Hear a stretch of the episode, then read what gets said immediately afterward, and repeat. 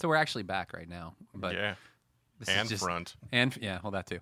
Um, but this is the fun part where we just get to talk because it's all going to get cut from the podcast. So Sounds good. If you're listening live, you're getting a treat. Yeah, Hello. Oh, Phil did bounce. Oh, okay. He didn't have to. fine. But that's okay. Bye, motherfucker. Bye, Phil. Toto Steve, Africa I love- covered. Yeah, done. On done. uh, done. the Domhnall Gleeson bit on Geek Sheets. the uh, kind of like a wish granted on the monkey's paw, which comes with a terrible Yeah. consequence because now Gleeson has to work very hard not to be Tom Holland, who spoils just about everything by accident. Uh, but thanks, thanks, uh, Very evocative. thanks, uh, Hill Hippie, for showing up, man. I appreciate you. Thanks for having me, man. Of course, dude. Always good to see you. Yeah. Take care, sir. You too, Rambo. All Yeah. right, man. We'll have to, we'll have to do this again sometime. Yeah, just whenever, just let me know, man. Yeah. All right, man. Buddy, thanks. He man. says that, but he never calls back. He's never gonna call me back. That that scene from Martin. Yeah, we'll do lunch. um, yeah, his geek his geek sheets are like one of my favorite things now because like what we've done is, is we've started a back and forth competition.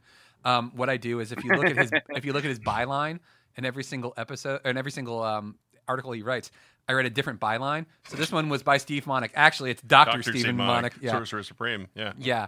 Uh, the one before I called him Grand Admiral Steve Monick. Um, and then he makes reference to it in the uh, in the Judy Garland thing. He says, "Big props to our supreme leader, king of the Andals, and the first of men, Grand Admiral, editor in chief, Mike Lunsford." So we just go back and forth with that.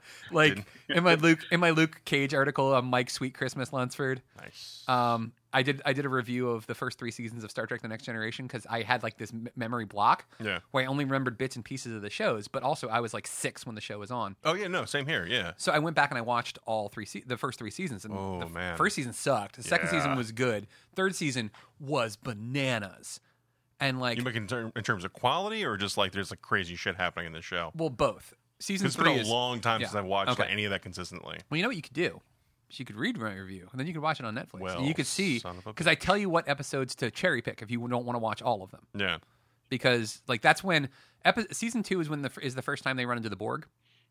Oh. Um, and then oh god, season I remember those early Borg costumes are so bad. oh yeah, but the Oh, Borg man. Like literally like toilet paper rolls and It's stuff like really bad, spray bad. painted black and glued to them. Yeah, Yeah. it's not good. Like It's- fucking like half uh, uh half price tubing on at Home Depot. No, Excuse me, at Hechinger's Hechinger. that you could find. yeah, nice Hechinger's yeah, reference. there's a deep pull there for you See, folks. look at that, guys. We're learning about spores and mushrooms and mycelial networks and Hechingers. it's an educational show for everybody. Um, let's go ahead and jump right back into the episode. Uh, rejoin. Let's rejoin GGR Pirate Radio. Oh wait, you know what? It would help if I actually had the volume turned Uh, up. When we last left our heroes. exactly.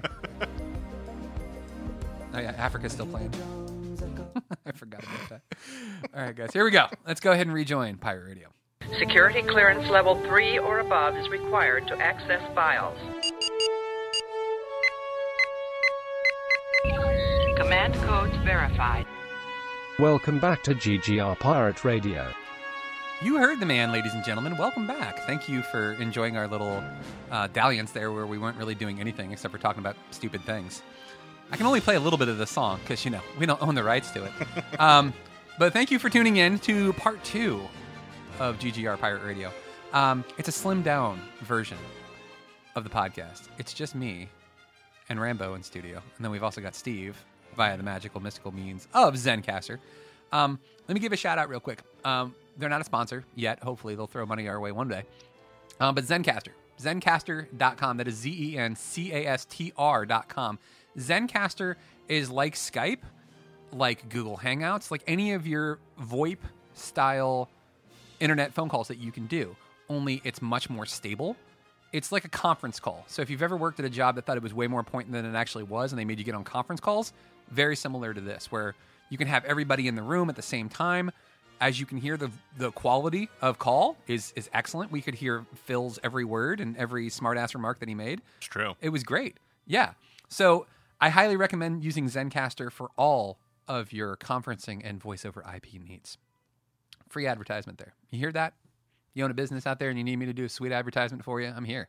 Dropping No. a hint there, Zencastr. You I'm got not- any yeah. any advertising dollars to throw our way? Yeah. I'm not cheap though. Just saying that right now. You're Our balls are in your court. Yeah. well played, Steve. Um, so when we last left our heroes, we had teased what we were going to be talking about here.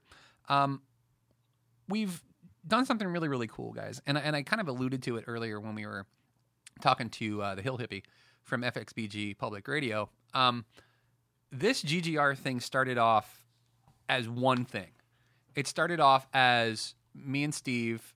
We worked in this place together. We hated our lives, and when we had like our lunch breaks and, and regular like fifteen minute breaks, there were these chairs like in the office where you you could like have a break or whatever, and we would go sit there and we would just talk about nerd shit. And like we would talk about comics, we would talk about movies, whatever, whatever to get our minds off of the mundane crap we were doing at our job. And it was like honestly, like it was like the highlight of my day because it was like, hey, I I actually feel like a human being again for a minute, and it was. I think that's where we came up with the name too, wasn't it? Was like this is our our refuge from the work, and we were like, yeah, the geek refuge, and like we just kind of played with the name from there, and that's where it came from. Um, but that's that was the genesis of this whole thing was a place for geeky and nerdy people to talk about the shit that they love, and it just grew from there. We wanted to do. Um, we wanted to do articles. We wanted to do. We wanted essentially wanted to be like cracked.com, you know, or like the Nerdist, or any of those other things where they talk about geeky things and then people for some reason give them money. I don't know why. um, but we wanted to Question mark profit. Exactly. Yeah. It's, it's like the underpants gnomes, you know, like step one, you know, underpants. Step two, we don't know. Step three, profit.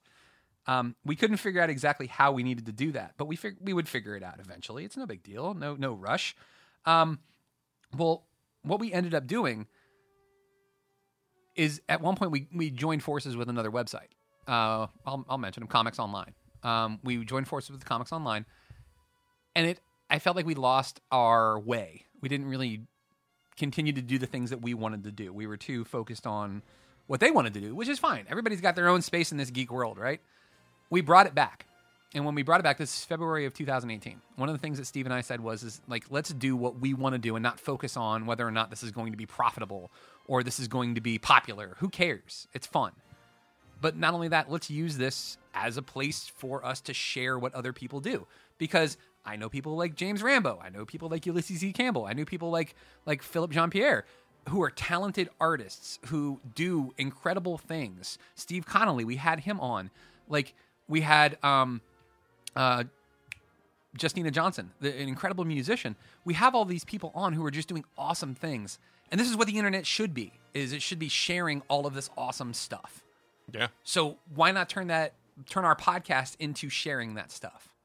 And that's why I was so glad when you came down here and you agreed to be on the show. And you did fucking bang up job, by the way. Like you're man. you're now like like up on the list of people that we want on the show all the time. I appreciate And I was like, dude, you just want to like come hang out with GGR and do shit all the time? And you were like, uh, yeah, okay, cool. Yeah, exactly. Like it was very exciting that that we can bring other people into this, but also to other people that are as passionate as we are about this. So officially, for both me and all that Steve talk, because you know he has a voice too. Uh, we would like to welcome you to the Great Geek Refuge, Mr. James Rambo. Thanks, guys. Yeah, Happy to be here. That was like word for word every way I've ever asked out a girl. in middle school. Mike, are we going steady now? You were like, Yeah. I would like to invite you down here if you would do me the honor of spending time with me. so has he thrown a drink in your face yet? I'm not down there at the studio. That's usually how it goes. Is that is that what's happening? we're working on that. Yeah, drinking Well, the so face. instead, I gotta get the drink first. yeah, okay. Yeah. Once I get him the drink, then he'll throw it in my face. Yeah, sure. Um, but Rambo, In hospitality. I, I'm sorry, man. We're on a shoestring budget here. Okay, you see all this fancy equipment? Shoestring. Yeah. You see all this just got done saying we're not doing this for profit. Were you not listening? Yeah, we're at somebody else's house. I'm just saying, this is somebody else's studio. It was nice enough to let us use it. That's what that's what I'm saying. We're not in this for profit because I'm using somebody Yeah. else's shit. Mike goes down there, he records a podcast, he steals like one or two movies, and then he's out of there. You know. like it's not a big time deal. Exactly. Some of the art off the wall, you know, no, no big deal, right? Little things here and there. Yeah, exactly. Until all of a sudden, there's nothing One left. piece at a time. Yeah, exactly. that death by a thousand slices. Yeah. Um, so Mr. Rambo, Yes, sir. the questions that I have for you. Um, first off, we met through Ulysses. Yes, sir. We met on Fantastic Forum. Mm-hmm. and I'll never forget like how it all started. We were we were talking about um, Nazi Cap, Yeah. Nazi Captain America, and I was like, this seems like such a lame story. And you managed to tell the basic premise of that story in like two minutes, and actually made me want to read it. When you're like, well, yeah, okay, it is, but here's the thing. You know, the cosmic cube. Yeah, it turns out it's a person. It basically like takes like form in like a little girl. Kubik. Yeah. And Red Skull convinces her that like, oh no, what we're doing is a good thing. And and remember me holding you as a young little cube before you came a person? Oh yeah, yeah. So you love me, of course. I'll do whatever you want. You know, dad like figure. And I was like, all right, that actually isn't ridiculous. That's not. I mean, it's uh, it's patently ridiculous, but like it's it's comic booky. Yeah. it's it's ridiculous in the way that like you know Superman can fly and shoot lasers out of his eyes. Like, of Yeah. course, it's ridiculous. But Yeah. This is this is where we're we're buying in. This is- Yeah. if you're if you're not okay with this, you should put this down entirely. Yeah, exactly. If, if you can't believe that a that a you know a cosmic cube can take sentience and you know walk around with legs and Yeah, shit, I question the verisimilitude of your wishing stone being able to grow a body, sir. I'm out. No, can't do this. but um, but yeah, like ever like ever since that day, I was like, these are the kind of people that I need to be around, and that was like that was right when we had stopped GGR and started with Comics Online, oh shit! and like I immediately regretted the decision. Oh no. yeah, like it was it was just one of those things where I was like, man, we really should have just stuck to what we were doing, and um. I'm glad that we that there are people like Yuli. There's people like you. There's people like Phil. There's people like Shireen who like were essentially just like you guys just like co-opted me and were just like Mike, just come hang out with us. Just shut up. Just just Yeah. come hang out with us and be cool. Just talk about dumb shit. And like it's it's been it's been really really cool and I can't wait to see what other crazy shit that I don't know about you because I know that you're from the DC area. I am from the DC area. I'm from Okay. uh, Hyattsville, Maryland, originally. Okay. um, from a very specific little sort of nexus point. Uh, I remember getting into an argument with a friend of mine in high school where she's like, "You live in Riverdale or you live in Bladensburg. You don't live in Riv- in, in Hyattsville. You just use the Hyattsville post office." And I'm like, "You don't know what you're talking about." Um, but uh, You shut your damn mouth. uh, to, Yeah. to the best of my understanding, um, my street was technically in Hyattsville. If you went a block up, you were in Bladensburg, and if you went a block down, you were in Riverdale. So it's this weird little nexus point in in, in Prince George's County. So you were friends with like Archie and Jughead and Yeah, friends- sure. Okay. All right. Yeah, I mean, well, my dad knew them because he grew up in Riverdale. Oh, okay. Yeah, Well, yeah, you know, you can't live in Riverdale without knowing any of them. obviously. Yeah. Yeah, Okay. I a mean, lot of he- a lot of jalopies driving around. thank you, Steve. that could have just kept going if you didn't interrupt us. So thank you. I will give you your laugh, so you will stop making this. joke. Just let it go. God damn it. But yeah, I, I believe the the it, the the town was renamed some uh, some years ago to officially it's Riverdale Park, Maryland, which is just fucking whatever. with They missed out on a gold mine. They really did. Yeah, They really did. A bunch of dudes walking around with crowns on their head. I mean, come on. yeah. You really had a golden opportunity here. Um, so DC is not you're you're not a transplant, No, which is weird no, no, no. because I thought like I was like the only one. I thought I was like the only the only daywalker that's actually from No one's actually from the area. Exactly, They've right? all just arrived in the area. Yeah, yeah, exactly. Like it, it's. I mean, like, and that's Steve. Steve moved here from Pittsburgh to take a job, and there's so many people that have done the same. That's how he. he like, did you? And I meant to ask you, Steve, real quick, quick aside. Did you meet Mandy in Virginia, or did you meet her in Pennsylvania, and then you guys both moved to Virginia? The second one. Oh, okay. So, okay, all right. Yeah, there, there. You'll notice that you will meet a ton of teachers down there in Virginia Yeah. that are from New York and Pennsylvania. Yeah. she was one of them. Oh, okay. Yeah. Okay. So again, two people from the same state, and you guys grew up like how far away from each other? Like it was like what? Like Forty-five minutes an hour. yeah, and they meet in in the great state of Virginia. The- I'm sorry, the Commonwealth of Virginia. Commonwealth of Virginia. Virginia, yes, the Southern gentleman voice. Um. So growing up in this area, I mean, you kind of have a unique perspective on things too, because you're not influenced by all of these other places. Like you're you're strictly DC, but you're also not a sports fan, which is weird. Not in the slightest.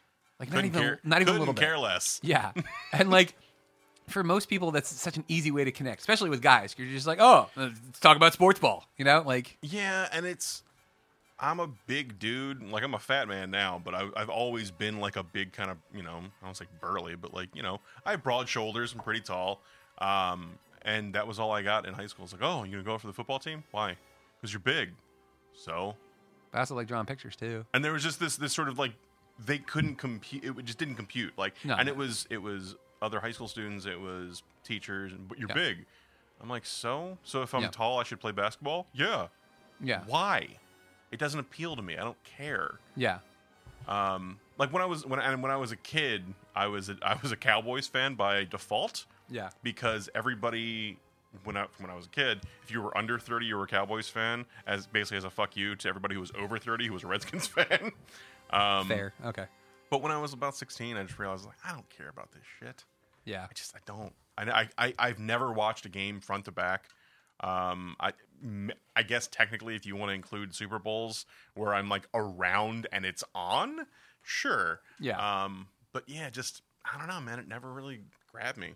Yeah, okay. I mean, and it's it's interesting for me, and and Steve is kind of the same way. We're both huge sports fans, but we're also huge nerds, and that's not something that was really normal when we were because we're all roughly the same age, Yeah. right? Like I'm 36. I know Steve is 32. Thirty-four. Yeah. Uh, I'll be 32 in November, so yeah, close enough. So yeah, Alright. I mean, 32, 34, 36. Yeah, like sure. that's that's creepy. Like all we need is somebody who's 38 and 40, and then we're counting by twos. It's fucking weird.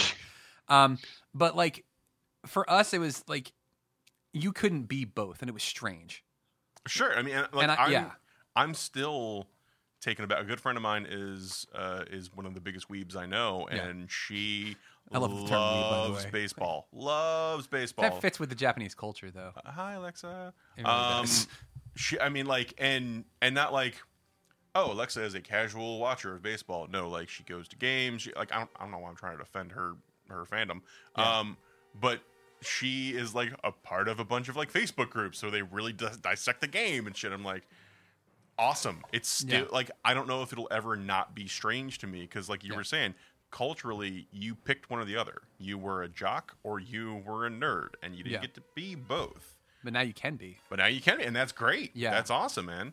Um, and that's kind of like that. That's you want to talk about the genesis of that of this site, man. We were writing, we would write detailed articles about Spider-Man, and then the next breath we were talking about like you know the the NFL football season. Like it's yeah, Well, my first article was, "Hey, let's Oh, take yeah. fictional Marvel and DC characters and say what sport they would be best at." yeah, and stick them in the Olympics and stuff. Yeah, it was cool. Like Nice. like Nightwing would be amazing at uh, American Ninja Warrior. see, I was gonna, oh, yeah, acrobatics. Yeah. Yeah. he'd be a gymnast, an amazing gymnast. Yeah, exactly. Um, but uh, I mean, yeah, like uh, uh, another friend of mine who's a history professor uh, and and giant nerd, uh, also loves football and Yeah. the Tour de France, and um, it's it is still like kind of a weird foreign thing for me because you know it's it's cultural brainwashing. Like you know, Yeah. you're taught that if you are one, you can't be the other, and not only can you not be the other, you are enemies. Yeah. You know, the jocks and the nerds do not get along. Oh, yeah. Um, and I mean, this is you know old old school stereotypes. Yeah. But it's just something that's stuck, and Well, and especially for me too. Like I I started as a jock. yeah, Like I played football, I wrestled, I played baseball, and then I destroyed my ankle and knee playing Oh, football in high school. So I was out of the football season done pretty much. And then I because I wanted to do something else, and I wouldn't say scared. Scared's the wrong word, but I didn't play football anymore after that. I was like, I just don't want to do this. This isn't worth it to me. Um, plus, I wasn't really very good. So let's be honest. um, I was not good at football. not a great loss. No, exactly. but then I got in. I got into the drama club. I got into TV production, which TV production was TV production, movie production. Like I learned about radio, I learned about audio editing, I learned That's about awesome, man. everything. And like again, like we were talking about before, if that hadn't happened, I wouldn't be here. But there was definitely like there was definitely some some blowback from that. Like I remember my dad. I told him after I healed up, um, and the football season was coming around again for the next year. I was like, Dad, I'm not trying out for the football team, and he was disappointed. He was legitimately upset, not mad at me, but Just like bummed. yeah, because he was he played football all through high school, you know, and like I just I told him I was like, it's just not my thing, man. I don't want to do it. And like he gave me some crap for it for a little bit, and like was mad that I I quit playing baseball too, but like eventually, I mean, like my dad's a pretty cool dude, so he kind of let let it go. Um, and like was always there every single play that I did, even if it was something Awesome. weird and I was reading Shakespeare. He didn't give a shit. He was there, and it was awesome. So it was. I never had one of those well, like I don't have a son, you know, like there was no no cats in the cradle moments for me. So um, Well, and like to to like my experiences with my father in terms of um like he's where I got my love of sci-fi fantasy and Yeah. and all that um because you know I mean like he liked football well enough. Sure, we'll watch a game. I'm- I, of, of the two, my parents, my mom was more into it, and even Yeah. she wasn't super into it. yeah, Um, but uh, yeah, when my parents weren't really, you know, that gung ho about it, it wasn't really a big deal in the family. And I'm just, you know, I'm not a guy who wants to go run around or, you know, get hit. Um, like so, like those, Yeah. and I, I don't have that that competitive streak that a lot of people do. yeah, Um, so the the idea of like I got to be the best. Why? yeah. Why? Uh, fucking why? Like who am I So trying basically, to you're saying the movie The Karate Kid has no impact on your life. I mean, like I like it, but it's it's yeah. I, I I mean, who doesn't like scream screaming? Put him in a body bag, like right? And it, it's it's it's one of those things.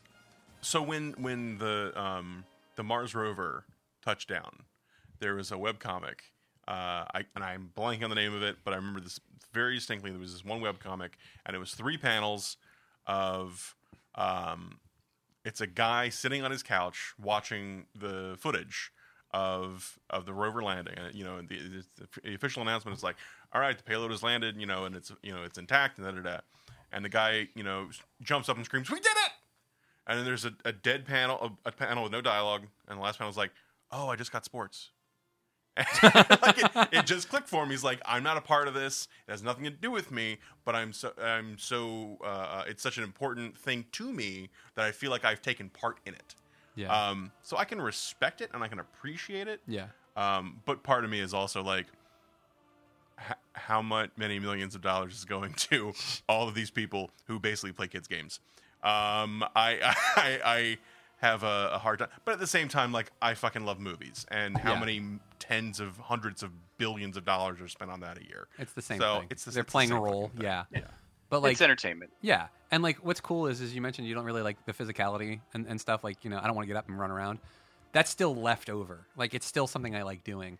In fact, it's one of the reasons why Steve and I are such good friends. Like his bachelor party for his uh, before he got married, we actually like went like old school 12, 12 year old birthday party. Yeah. and we went to a um like a gym and basically like played basketball and football and ate sandwiches and like we watched a hockey game after that. Like we were just man. it was it was so cool because it was just like it, I literally like it didn't feel like a bachelor party. It literally felt like I was going to Steve's birthday party because honestly, like I slept over that night. Like I slept in his like I slept in at his parents' house, and I was like, "Thank you so much for letting me stay here, Mrs. Monik." And, like it was, it was it was so cool. It was very like it was very like old school retro. Oh yeah, it, Retro it was a sixth grade birthday party, but it was a like exactly what I wanted to do. It was Yeah. so fun. and like to give you credit here. And honestly like we're interviewing you in a way rambo but really it's us sharing all of our shit too because Yeah, sure. you're part of the family now. Like and we love shit like that's really what this is all about. We just like sharing all of our stories and stuff with each other. But like that's what made this so good is so I, I mean we've all been to bachelor parties but like i've been to the ones where you go to like strip clubs and you drink and you do other stuff. But like those feel forced a lot of times. It feels like you're doing it because you you have you feel like that's what you're supposed to do this felt genuine like this is exactly who steve is and like it was just like it, it was it was awesome and like The uh, God, how many bachelor parties I've been to? Five, maybe six. yeah Um, at least two of those involved a strip club. They're some of the saddest experiences I've ever had. Uh, just really just uncomfortable and Right. unpleasant for pretty much everybody involved. Um, all the men want to be somewhere else with all the women. All the women want to just be somewhere else. Um, can they just have your money and just go Like, Sure. yeah. I've been to a bachelor party at Chuck E. Cheese um, because a buddy of mine, he's like, I got to bring the kids. And so I don't want to, I don't really, one, I'm not really a strip club guy. And two, there's a bunch of video games and we need to eat pizza. Sounds good. Let's go do that. that's that's very genuine and And like a hundred yeah. percent. And then I, I went to um, one of my best friends. Uh, we we threw him a very quick impromptu bachelor party where we just went to Chinatown and had dinner and just went to a bar and just bullshitted for a couple hours, and that was it. yeah Um, so yeah, it the the whole like um it's like it, it's yeah like you said it feels very scripted it feels very much like and now the men will engage in the bachelor party activities like who gives a fuck like, Yeah. I, why there's real porn that you can get for free online like why would i spend money for a woman that doesn't want anything to do with me Yeah. like the Yeah. trade-off will be like well one is live yeah but she's clearly glaring at me because she doesn't want to be doing this the Yeah. other one is not live but And she already also- got paid for it, too. she's already gotten paid for it Yeah. um so like i just i don't understand like i it just feels like a holdover from a from a culture that i am no longer a part uh, not even no longer i have never been a part of um and thank god for that Yeah. um so yeah i yeah i don't i don't, I don't get that shit man Yeah. and like as i say that if if uh, in terms of physicality you want to go play some laser tag? Yeah, that sounds great. Let's go. I've never been. That sounds like a fun. Like Really? Fun. Never been, man. I Steve? grew up poor, brother. Oh, like yeah. Steve, you What gotta about you- paintball? You, gotta never once. Rambo. All right, we're gonna fix this, bud.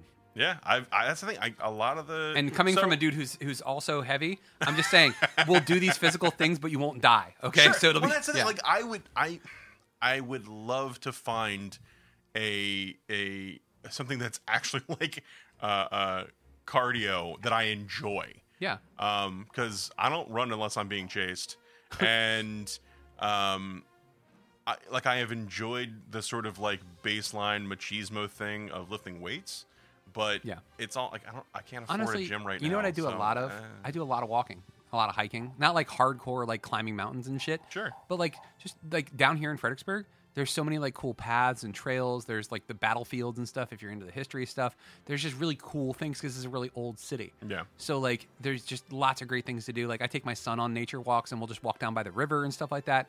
It's a, it's really cool. Like that's really what we do.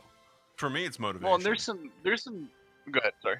No, no, I'm just I was just gonna say like if and and this really applies to pretty much everything. It, it uh, to drawing to you know cleaning up the apartment. Like if I have the idea and I act on it immediately, I'll do it and I'll spend the day doing it. But if I have the idea and I don't, I'm gonna end up in front of the TV on my phone, bullshitting Yeah. for nine hours at a, at a time.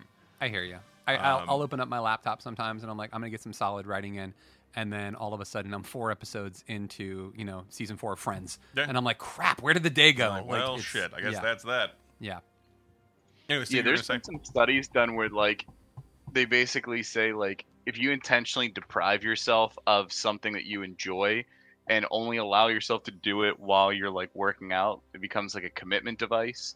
So like that's another way I've kind of tricked myself sometimes into working out is like, all right, I'm only allowed to listen to this this album or I'm only allowed to listen to this podcast or watch this show. I, I want to watch it, but I'm only allowed to watch it if I'm working out and then sometimes you start to meld the two things together and you kind of get cross enjoyment between them so it's like Hmm. hey now Yeah. i'm not only looking forward to watching this episode of this show but i'm also starting to kind of look forward to like doing something so Oh, like yeah. you're saying mike with like walking and everything you get the right podcast or show Yeah. it it actually kind of heightens it so you can still be nerdy even while you're working out if you're listening to the right podcast oh yeah, I've got. oh let's listen to these game of thrones theories or whatever you want to listen to I've gotten my son into it as well. Like what we'll do is we were we're, we're binging uh, Adventure Time right now on Hulu.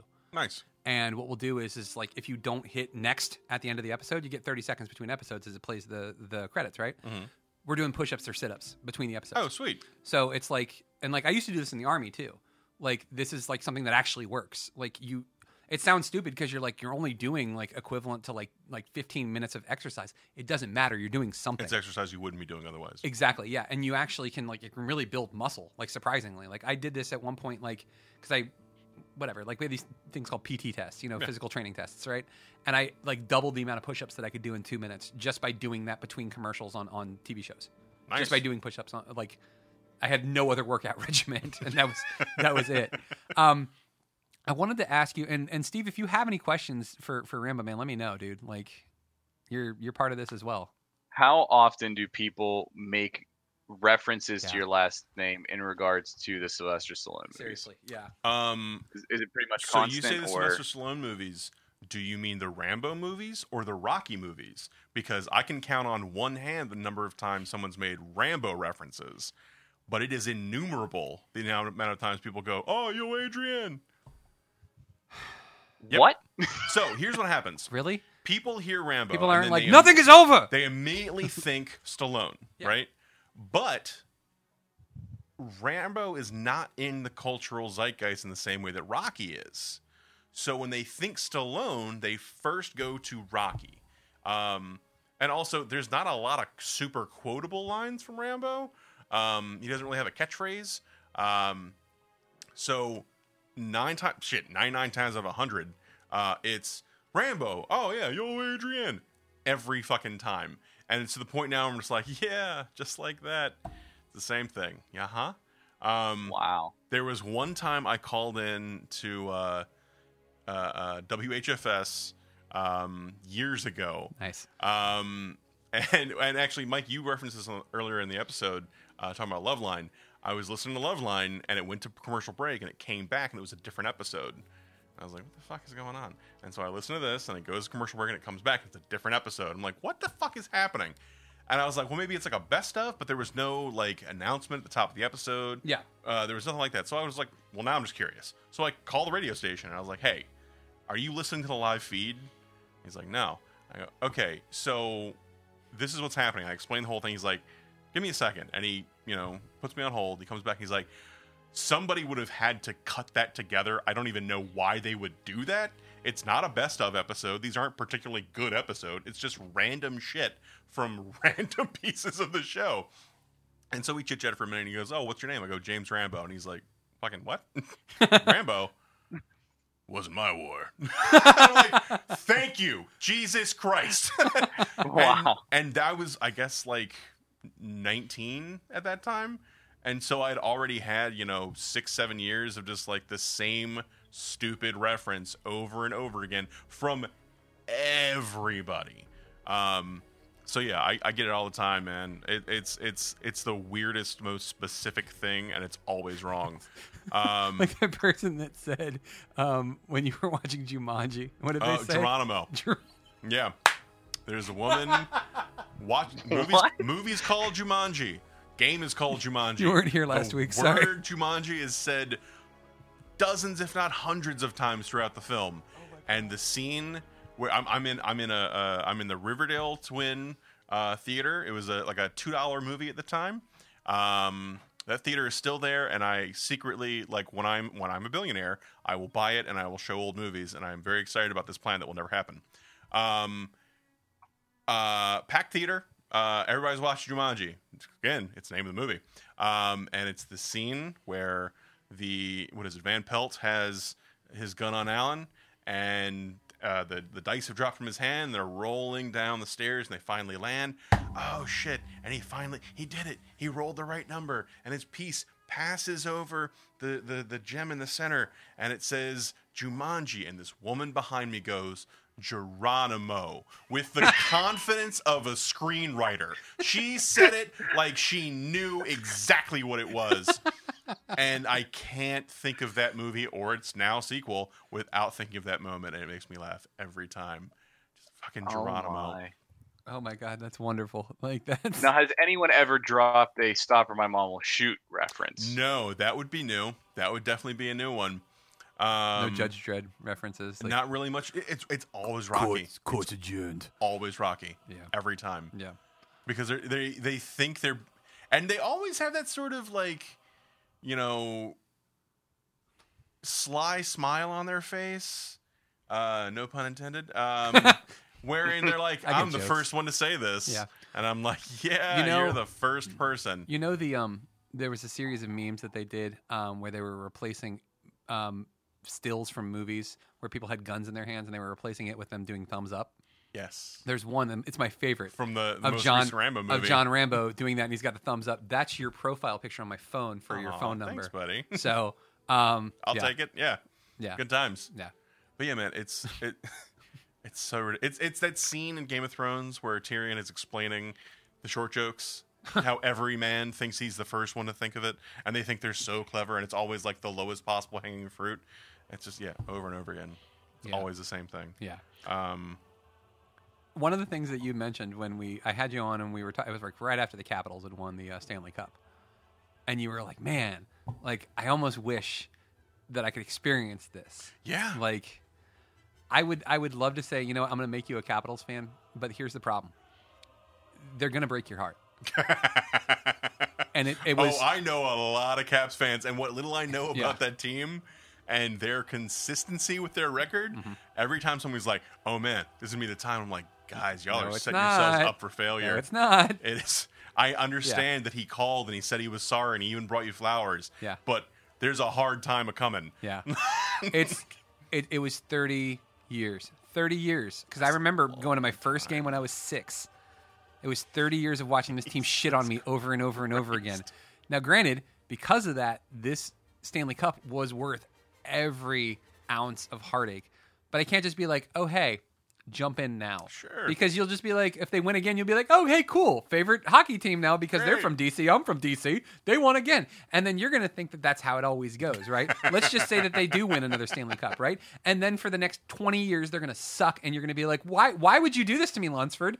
And then we won't be friends anymore. So that's why I can't introduce you to sports. I'm sorry. That's okay. Uh, I'm, I'm, I'll make peace with it. Okay. Uh, That, that's another thing about sports that I don't quite understand. I mean, I say this as knowing, like knowing that if you, like, I'll talk about PG County all fucking day and how it's a it's a shithole Yeah. and how you should never ever ever go there. Um, it's not like you know South Central in 1991, but it's just it's a shitty place. But if you started talking about PG, I'd be like, "What the fuck, Mike? You don't know what the fuck you're talking about." Yeah. Yes, you do. You heard all the things I just said, Yeah, and you're repeating them back. So n- even still knowing that about myself, I don't under like I understand, but I don't understand. Like, well, I'm from DC, and this is the team from DC, so this is my team. For- Eh. And I'll I'll speak, and I'm pretty sure that Steve will echo this sentiment. For me, it's not just because they're from DC. sure. It's because um, you develop an emotional attachment to the team. Like the reason why I'm a Capitals fan, and, and it's the reason why I like them more than any other sports team.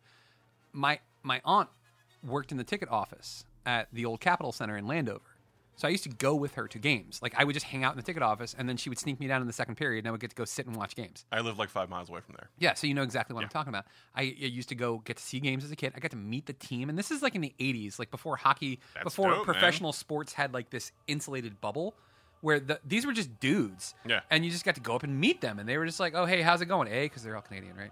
um, so like. You got to meet them, so I, I developed this attachment to this team because they were they were mine. These were my guys. I Mm-hmm. wanted to see them succeed, and this team there's this team gives back to the um, the community. I wrote an article about it. You can read it. It's it's great. um, but like I basically talk about this, and and and Steve, like I know that your attachment with Pittsburgh is the same way because like I know that his mom is a uh, Steelers fan. But like his grandfather was a Steelers fan, and they like they had known players, and they were like friendly with them at points. Like Steve, this is all you, bud. Take over. Yeah, so um growing up my mom's dad was a big fan and this was like the 70s Steelers, you know, Steel Curtain and, you know, winning all the Super Bowls and everything. And our neighbors, their neighbors across the street, when I say our cuz my mom bought the house off my grandparents, so she grew up there and that's where I grew up as well. So she had lived there the whole time. The neighbors that lived across the street, they were like the the fans that um they got like the um end zone like front row season tickets and stuff back when they kind of sucked. So when they you know were good, they still had those tickets. They got to kind of know the players a little bit, and one of the most notable players for the Steelers during that run was Lynn Swann. He was a wide receiver, and um, years later, fast forward, he's retired. Um, the neighbors that lived across the street, I believe it was their daughter's it was either like her college graduation party or like a wedding thing. I can't. I was very very young at the time. I mean, I was only a couple years old at the time.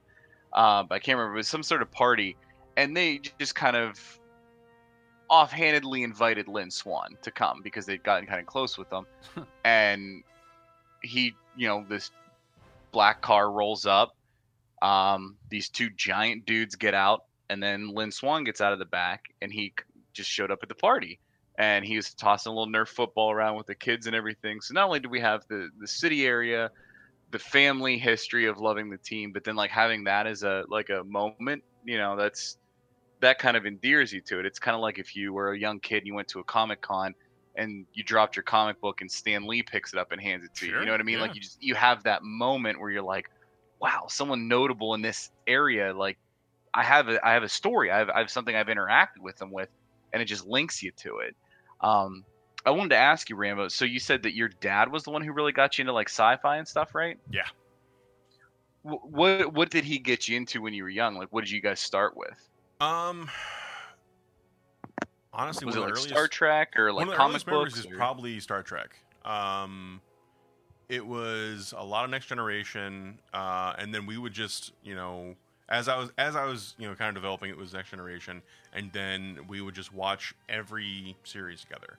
So, you know, from Next Generation, went to Deep Space Nine, from Deep Space Nine to Voyager, and just, you know, so on down the line to the point where, like, um, one of the, before I, I officially moved out of the house, one of the last things we were doing together was watching Enterprise, and both of us were just like, "Ugh, God, this show is garbage." Um, and it was a, it was a particular bummer for both of us. We were like, "Oh, my Quantum Leap was so good." Yeah. Um, Damn it, Sky back. yeah, which Leap I- out of that body now. like, I know people who are like big, big fans of Enterprise. I'm talking about you, Oliver. Um, uh, Oliver Friendly for all your uh, uh, Eat and Smile for all of your your catering needs uh, in the DC area. Um, nice plug. uh, Oliver Friendly, uh, owner and operator. Um, who have enjoys Enterprise. who they've they've tried to pitch me like, oh yeah, but like in the second or third season, I'm like, didn't they only have like three seasons? I'm like, so I need to so like skip to the end is what you're telling me. Um, and I just you know, it didn't have enough of um the I mean like Voyager I'll, I'll- you know it's it's it's a low point for the show for the for the the, the franchise overall but enter, at least it still had like the the self seriousness See, I loved Voyager. with it. Well, I haven't gone back and watched it in a while. One of my one of my more recent memories of that show is the episode with The Rock.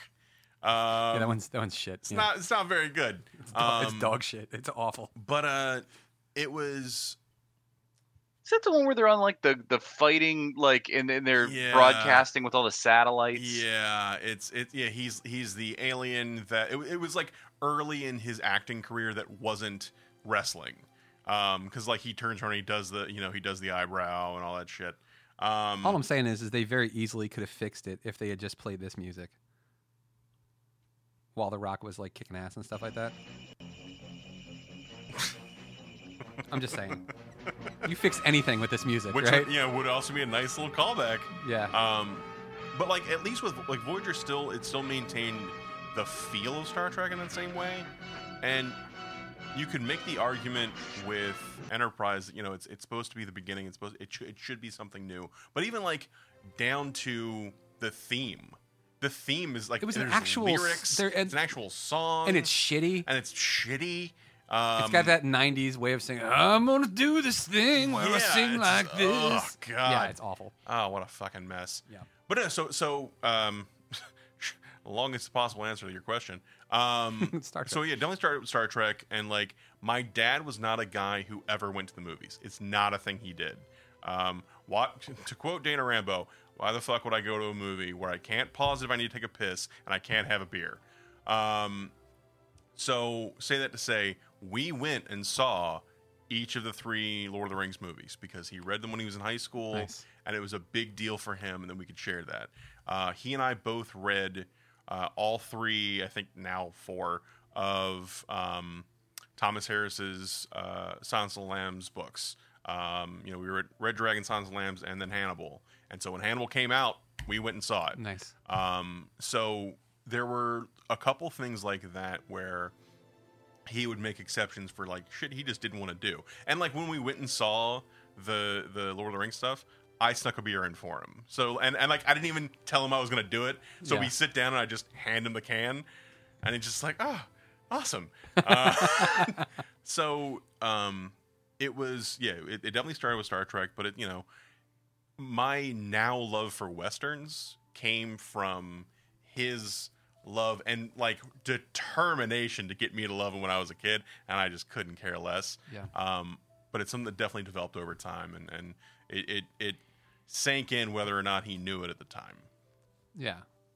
Um, I wanted to ask you as well. Um, we've we've sung your praises before, and I'll do it again. You're an awesome artist. Thank you, sir. How how did that start? Has it been something that you've always been interested in? Because I, I know, um, some people who've been doodling or sketching since they were little, and they like, oh, you're so talented, and they just have always done. It's just part of who they are. Yeah. Is that essentially the same for you, or has it just been something that has just like a skill? You've just grown it and refined it, and it's it's become something that you wanted to do, as opposed to just something you've always done. It's it's definitely something I've always done. Like I've I've been drawing since I could pick up a pencil. Um, and when I was probably like 13 or 14, maybe a little younger, um, I can remember uh, at the time for the first time seeing my mom draw and do like portraits of like my older sister or um, just other family members, and just being like, "Oh, wh- why don't you do this all the time?" Um, like, eh, you know, whatever, it's not a big deal, and but it's like these just gorgeous drawings um, in uh, in graphite and stuff of just you know, just again like family members, and and it was just it wasn't you know it was more traditional drawing. It was more just like you know uh, having people sit for a likeness or, or drawing from a photograph. Um, but for me, it's always been a creative outlet, and it's always been something you know that I could do. Um, eh, something particularly I, I, I could do particularly well. Um, uh, I, I think I'm good, not great, but it's something that I, I have an affinity for, and I have, you know, a bit of a, a natural talent. You know, it might be a genetic thing with her, because I, I got my dad's um, desire for precision with regard to uh, like you know measure twice, cut once. But for whatever reason, it is n- I did not pick up his actual precision. Uh, my father did construction uh, since he was about 15 years old. Yeah. Uh, he dropped out of school when he was in the eighth grade. Um, and my grandfather, uh, Jack Rambo, was like, "All right, well, you can go to school or you can go to work. It's really up to you." And Dad was like, "I'm gonna go to work. I'm gonna go build things." And he's like, is was, it was, it was a bad idea. I should not have done that." Yeah. Um, but I, I distinctly remember this is totally off off track. But Yeah. uh, my mom was a very crafty lady. She would build a lot of things with her hands, and you know, make a lot of well-meaning but not well-constructed craft projects and things. And she was sitting down making a birdhouse once, uh, and I can't remember exactly how, but I can't remember if my dad like commented about it or or what. And, and she, you know, she was like, "Dana, you should sit down and do one too. It'll be fun. You know, it's a thing we can do together." And he's like, "Ah, fuck it, why not?" So he comes over and he sits down, and he starts pu- pulling popsicle sticks out of this box. And he's and you know, he's he's holding them and he's looking them looking down like the the the length of the stick. And she's like, "What are you doing?" He's like, "I'm choosing lumber." and she laughed and it's like it's so oh it's so silly that he would do this and within a half an hour my father had constructed this really super precise uh, uh, miniature house um, with like joists and like it, it was it was beautiful and Yeah. she's just cursing up a storm like she's so fucking mad that and like she's looking at his and looking at hers and hers is all crooked and it's like all the all the popsicle sticks are just weird and warped it's because Yeah. like well yeah you sat down with a master craftsman to do a thing in miniature it's still the thing he does Yeah. um but uh uh yeah it, it's just a distinct memory i have of the two of them together anyway um no I, i've been drawn for as long as i can remember and there was a, a brief period when i was like in my early teens where i was like ah, i don't want to do this anymore um and i would just stop for a while and then when i came back um i was it's it's it, it's something that a piece of advice that I give to anybody who's like, "Oh, I used to draw, but I haven't done it in years." You're you've, you've gotten better. Um, this idea that you know, oh well, I've lost it. This is not like playing basketball, where if you don't keep on it for a couple years, you know, you're going to lose all your ability. You're still observing the world. You're still picking things up, you know, and it's still processing through your filter. It's just a matter of you have been you haven't turned on the output. Um, are you going to be as good as you would have been had you kept doing it? No. But that doesn't mean you've lost your ability.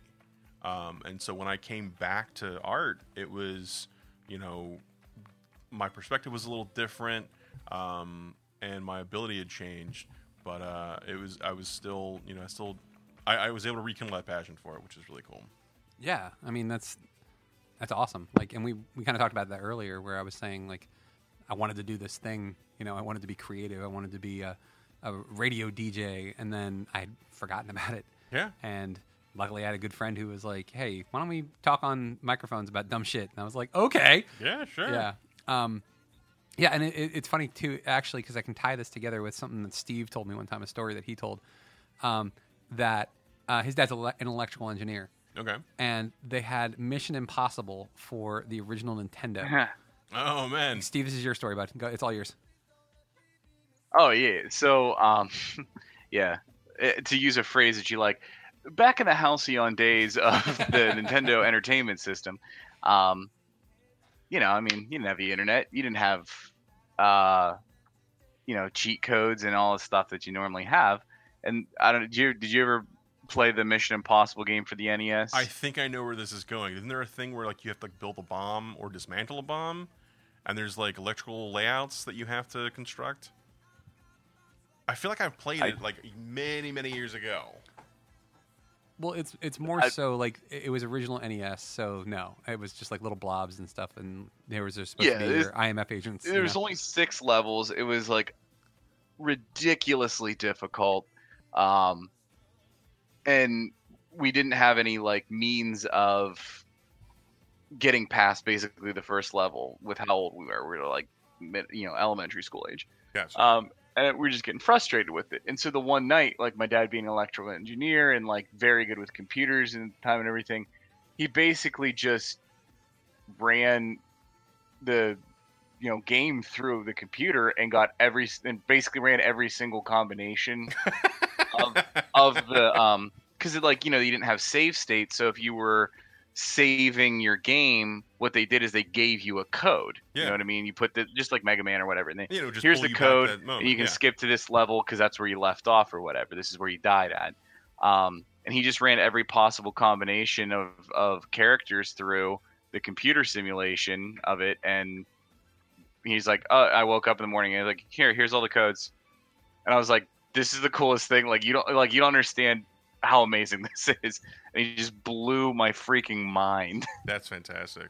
That is that is awesome. It's it's kind of cool how we become, in a way, our parents. Like I um, I I got told early on when I was young that I was a good writer, and nobody ever really said anything to me about it. Like my parents, like where it came from. You know, like oh well, I was a writer, or I was really good at writing, or whatever. Right? Nobody ever said anything to me about it. I just it was just something I did, and I just kept doing it. And like you know, I've written comic books, written books, written for Yahoo for a while. Um, after my mom passed away, we found this just giant box of her shit. And in going through it, I found these poems that she wrote that were funny as shit.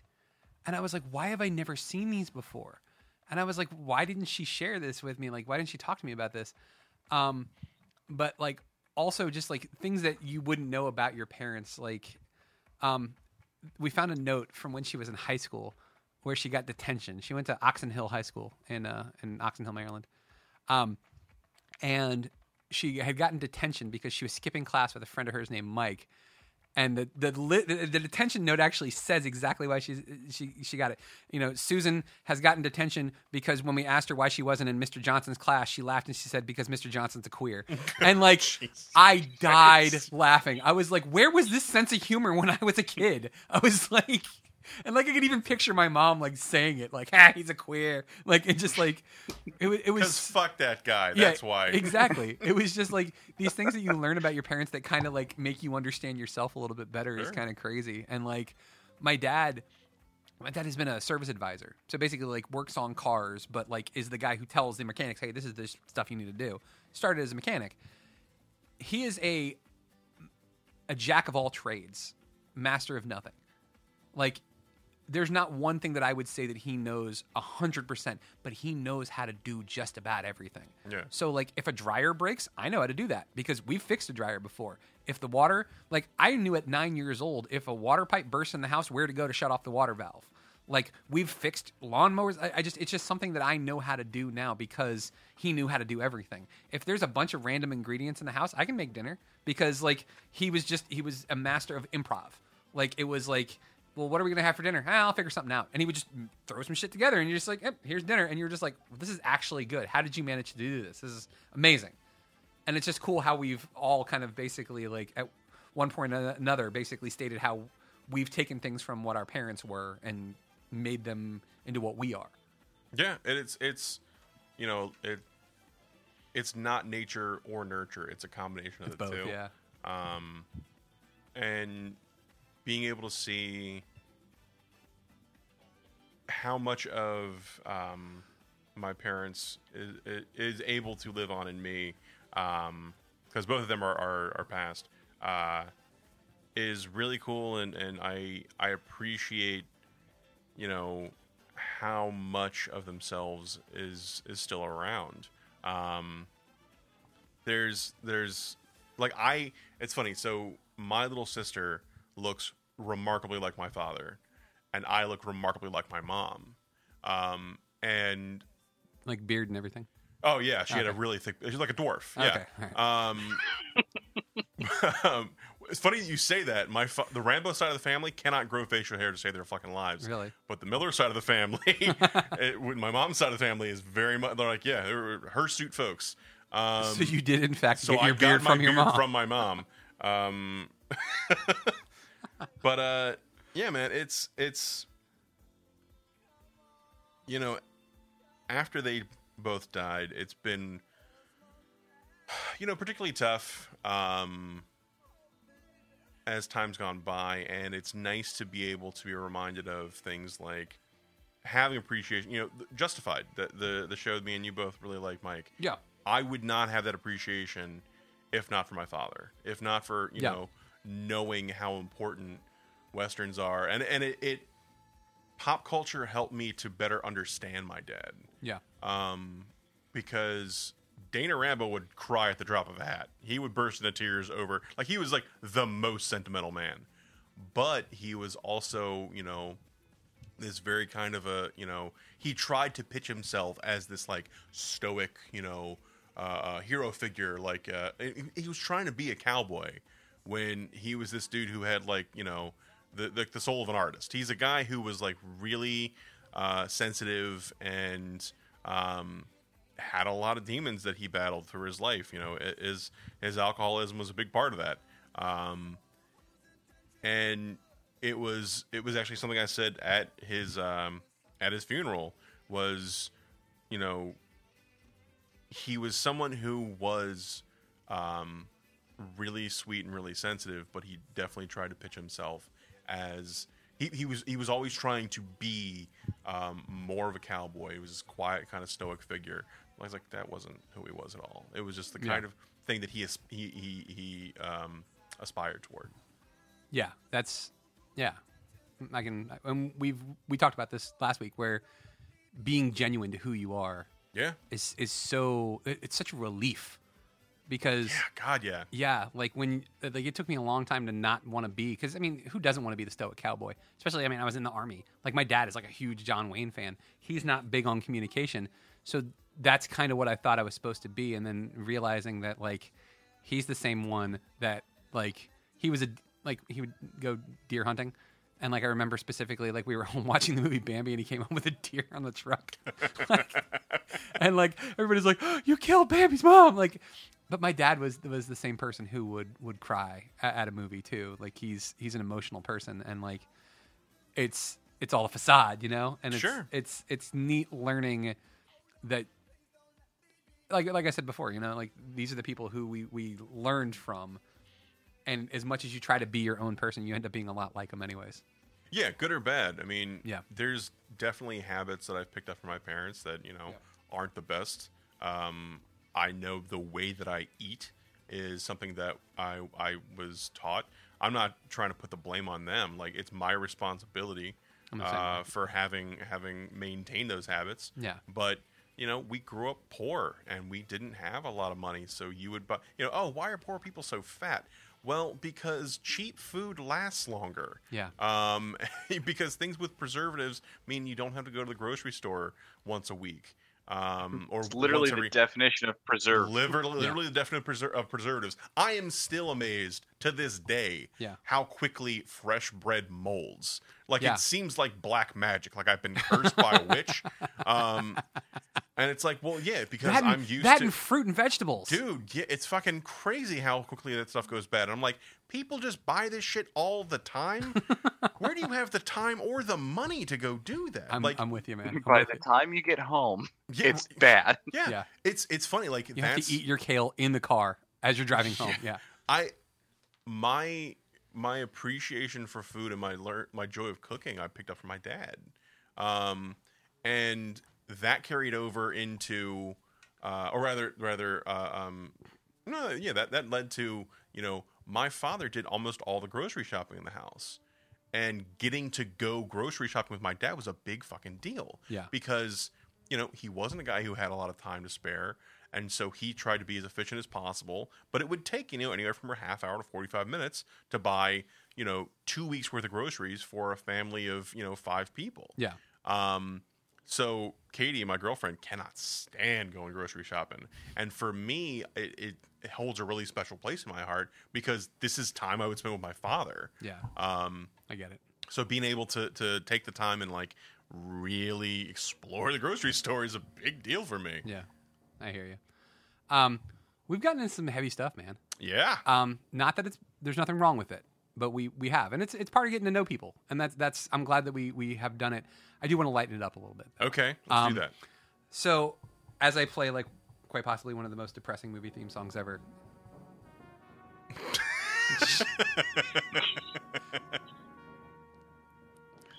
I was expecting Neverending Story to just explode onto the scene for some reason, So- but I, I guess not. Oh god, so I listened to the audiobook of Yeah. Neverending Story not too long ago. Yeah. First of all, not a great listen.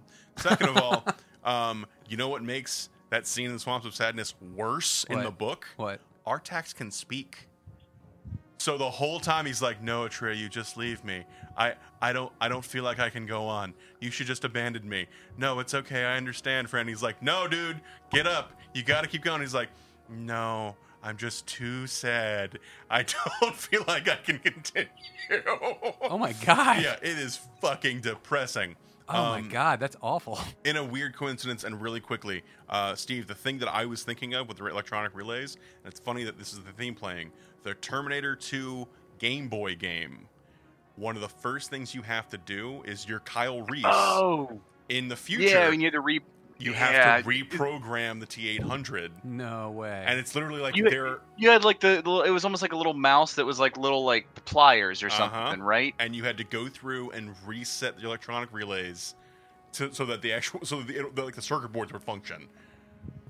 Yeah, Wow. it's fun, and and, and like apparently it was one of those things where it was like it was timed, and if you hit pause, the pause screen would cover up the the, the, the relays, so you didn't have time to look at it. Um, I remember reading about that in Nintendo Power magazine. there you go. Uh, but yeah, I just looked it up God, on, we're uh, old. on my pocket supercomputer. Get the power, Nintendo power. Oh yeah.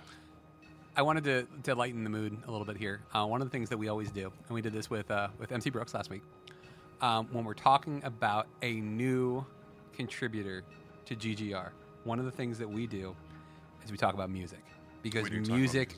binds us in a way that I can't even describe. So, I told you about what we were going to be talking about here. You did. So I want to give you the top five. I'll give you mine. Steve will give you his, and then we're going to talk about yours. Okay. So, um, you know, actually, Steve, because you weren't on last week, buddy, I- I'm pretty sure that I got them all. It was Newfound Glory, um, it was Metallica, it was um, Foreigner, it was Dream Theater, and the fifth one. This is gonna kill me because I'm not remembering which one it is. Ah, Jimmy Eat World. Ooh, so close. Oh. Four out of five. Oh, what did Four I out miss? of five. What did I miss? Foreigner, I love Foreigner. I they're just not a top five. Okay. Coheed and Cambria. Damn it! That's Oh, right. Yeah, because yeah, um, Yeah. yeah, Marcus was talking about that. Yeah, and Marcus shows them too. Yeah, like um, so that's his five. Um, we'll start with what can we play a little bit of? I just love this song. Like, unpopular opinion: first Terminator movie better than the second one. That's a bold statement. I like the second one a lot, but I think the first one's a better movie. I I'll agree with that. I think it's a better movie. I like the second one more, but I think the first one's a better made film. Yeah. Uh, in terms of like, the second one is more sort of a showcase of like being an actiony action movie. It's funny because Cameron did both, and he didn't do Alien and and Aliens. He only did Aliens. Yeah. But there's a lot of similarities in terms of the kind of thing that's being done in Alien and the kind of thing that's being done in Terminator versus the kind of thing that's being done in Aliens and the kind of thing that's being done in T2. Yeah, I see. I see what you're saying. Yeah, You know what I mean? yeah, yeah. I, I totally get that. So we'll start this off with one of Steve's bands, Coheed and Cambria. Um, and probably like the best song that they've done too. oh yeah, this is such an awesome song. Um, Mr. Rambo, you have professed on this show your love of rock, I do love the rock the rock music. your love of rap, I like some rap music. Yeah. but more importantly, your love of female singers. I cannot wait for this Oh, yeah. list because I feel like I'm not. I'm gonna have no idea. Like with Marcus, pressure. Marcus gave me a couple, and then I was just like, okay, I kind of see where he's going with this. But like, I'm like, I have no idea. I have no idea where you're gonna go. It could be Metallica. It could be Taylor Swift. It could be none of those things. It could be Katrina and the Waves. I have no fucking idea, and I'm I so excited. I really do like uh, what is it? Um, the Metallica. and Who else did you say? Taylor Swift. Taylor Swift. Um, uh, "Shake It Off" is one of my favorite songs. Um, let's see. I don't know, man. Like top five lists always make me nervous. Uh, There's no, there, there really is no So, all right. pressure. Here, I'll, I'll, I'll make you comfortable. You ready? there you go, man. You queued that up instantly. I'm on it, man. Um, Mike, can you get on YouTube? There's a Dream Theater Shake It Off mashup. So What? It's like the it's her singing in the lyrics, but it's Dream Theater. Uh, I think it's Panic Attack. Hold on. Uh, bu- bu- bu- bu- yeah, yeah, continue talking. I will find it. So, I think I just right. found it. Shaking Um, inside. Yep, So that's I'll- it. Oh yeah, yeah, that's right. Yeah, okay. the enemy inside. The enemy inside. Plush. Shake it off. Well, let's let's play it. Let's cue it up. Yeah, go ahead. It's really loud. Just wait till the chorus hits. But anyway, go on. Go this on. This feels like the Slipknot Justin Bieber mashup, which is That one's good. You know, you, Steve knows what I'm talking about. when we're when we're doing this full full staff where it's going to be me, you, MC Brooks, and Steve when it's all four of us, that's going to be part of our show. Like I have like a lineup of like what we're going to talk. We're going to do geek sheets every week. We're going to do um, don't watch shitty media by James Rambo, and you give us some good shows to watch. MC Brooks is going to have the mashup of the week. that sounds awesome. We got a whole thing going on. It's going to be Sounds awesome. Yeah.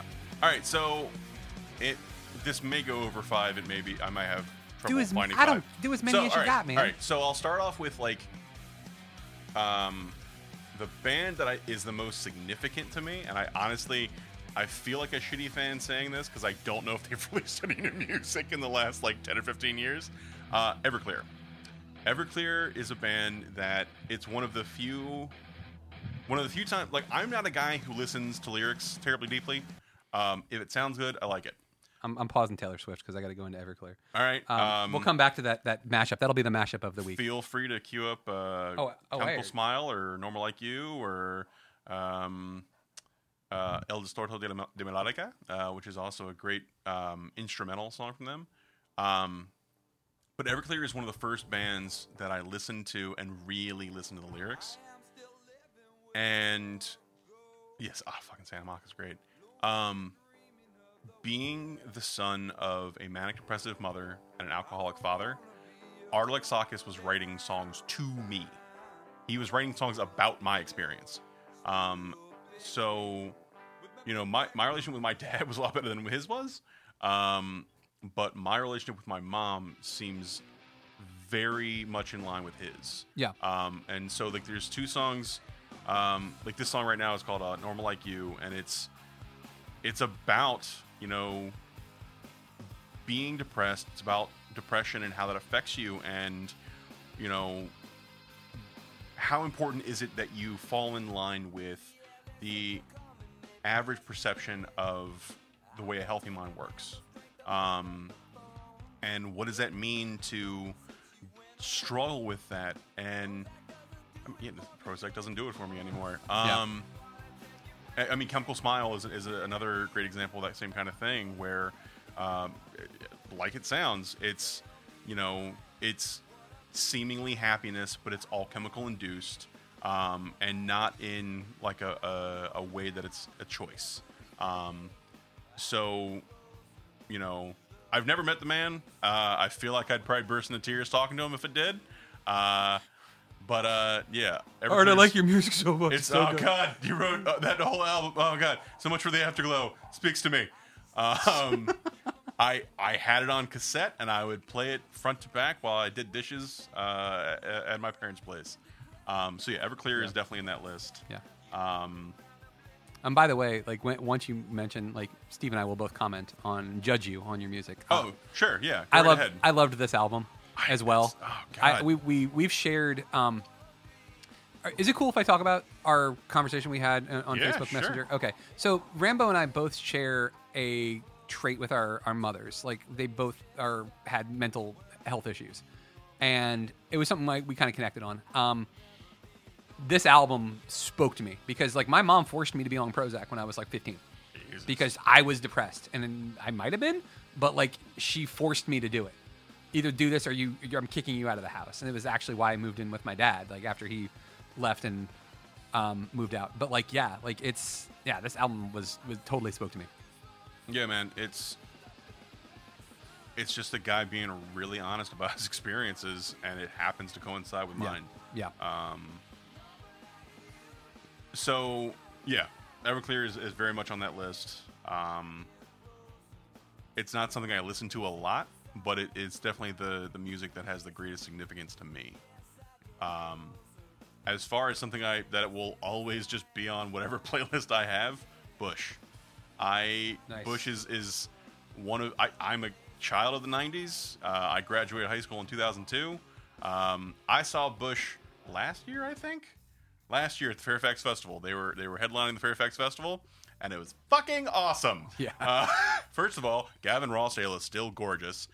Second of all, um, I went with my buddy Elvin, and he had never seen them live. I'd seen them live once before at HF Festival 1999, um, which was my first concert, and it had like all of my favorite bands at the time. Yeah. Everclear was there, Bush was there, uh, fucking Buckcherry was there, um, and being a child of the 90s and a white boy that grew up in the hood, um, I also love me some nu metal.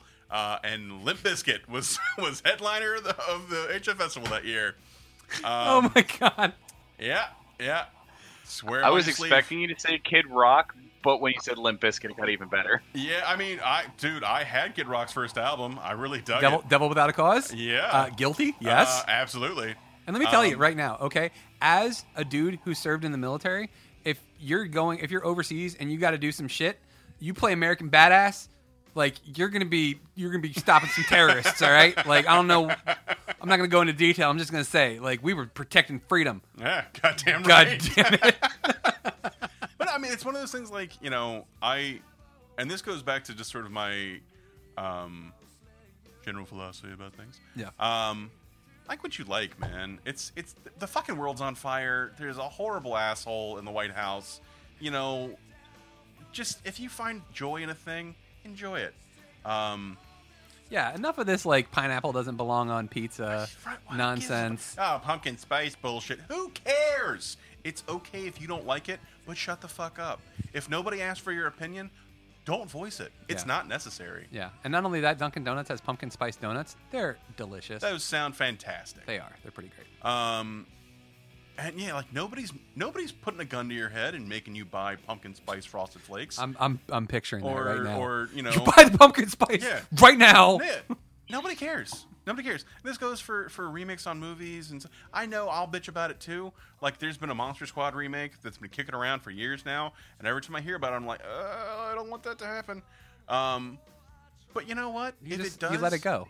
If if it happens and it's bad, guess what I won't do? Watch it again. Yeah. that's that. They Also- remade they remade the Karate Kid. It's one of my favorite movies of all time. I just never watched it because I didn't care because I was you like, go, you're man. not going to mess up Daniel Larusso for me. There you go. And it's you know what? It might be an awesome flick. I've never seen it, but you don't have to deal with it. You're not required to. Um, but yeah, um, I am not typically a you know listen to an entire album guy. There's Yeah. two albums I can think of off the top of my head where I can listen to them front to back. One of them is 16 Stone, which I think is Bush's second or third album. It's their first, as far as I Is it the first? Son Yeah. of a bitch! Came out of came out uh swinging strong. Dude, what was crazy is is like two bands. They're similar to Guns N' Roses in the sense that like they just created one day. They were like, "Hey, you guys want to be in a band?" And they were like, "Okay." It's not one of those things where it was like, "Oh, we we paid our dues in the garage and stuff like that." They were just like, "Let's be a band." And then like within the same year, they'd put out the album and it was blowing the fuck up. No shit. Like yeah, like this this album 16 Stone, they were just like, "Oh, hey, look at this guy, Gavin Rossdale. Man, that's a handsome dude. Can he sing?" Yeah, he can sing. Motherfucker. Damn. Let's get some dudes to back him up. All right, we got some dudes to back him up. They're all British too. Even fucking better. All the better. And then gold records, just like just throwing and panties just being thrown at them. the when, the first time I saw them in concert um, at HF Festival, a friend of mine insists he was drunk. Um, not my friend uh, Madeline, but Rossdale himself, because everybody had because it was it's such a big show, such a big show. Everybody had about forty five minutes to an hour for the set. yeah. And so he would they'd finish their set and he would hold his hands up like wait, wait. And then he'd walk off stage and he'd be off stage for like 2 minutes and he'd come back out with his arms raised high like yes, exalt me for we will play three more songs. and he did this like 4 times. Yeah.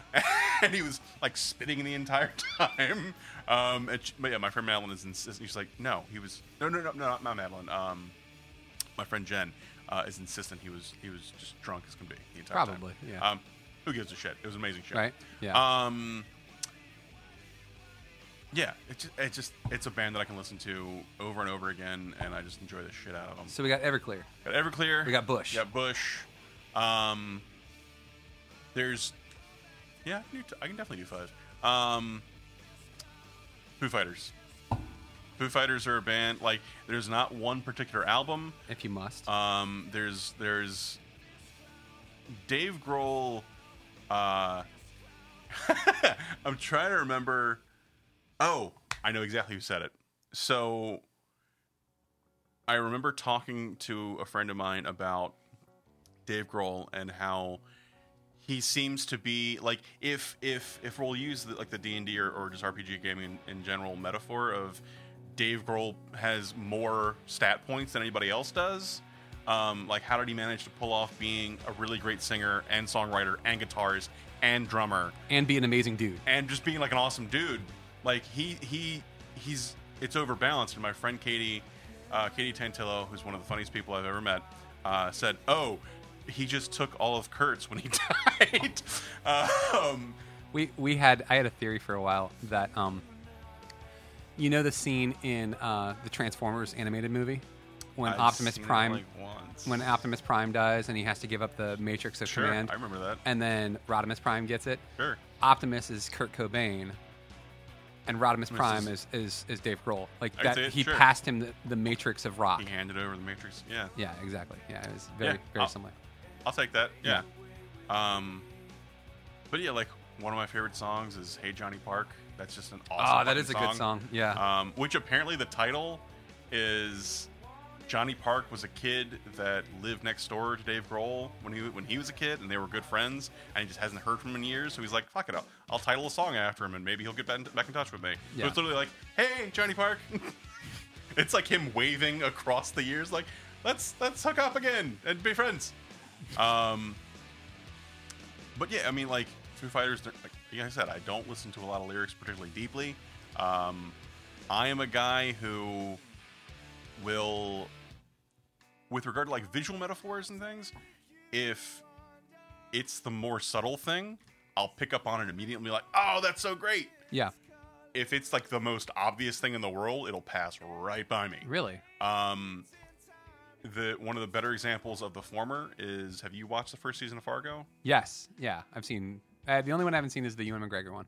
So, um, spoilers for the first season of Fargo for anyone who hasn't seen it. Oh, it's like four years old. Man. It's Come yeah, on. you, I mean, just I, I I will be the mer- person who gives the forewarning. Okay. Um. So Billy Bob Thornton is the bad guy in the first season of Fargo.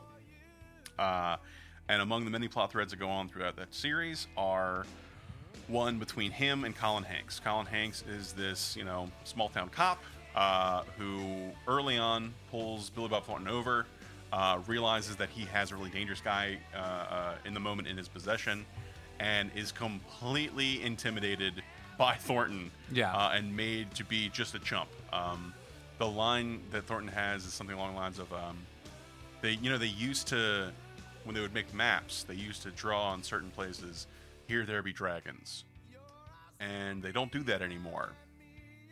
But the dragons are still there. And he just stares him down. He's like, "You're gonna let me go," and he does. Hanks lets him go, and because of that, m- several more people die. And so it's this thing that uh, it might be in the first or second episode. It is. Um, It's early. Yeah. it's this thing that follows Colin Hanks throughout the entire season of like, this is my responsibility. It's my fault that this happened. Um, so toward the end of the the season, probably the last episode, uh, there's a scene where Colin Hanks his car breaks down.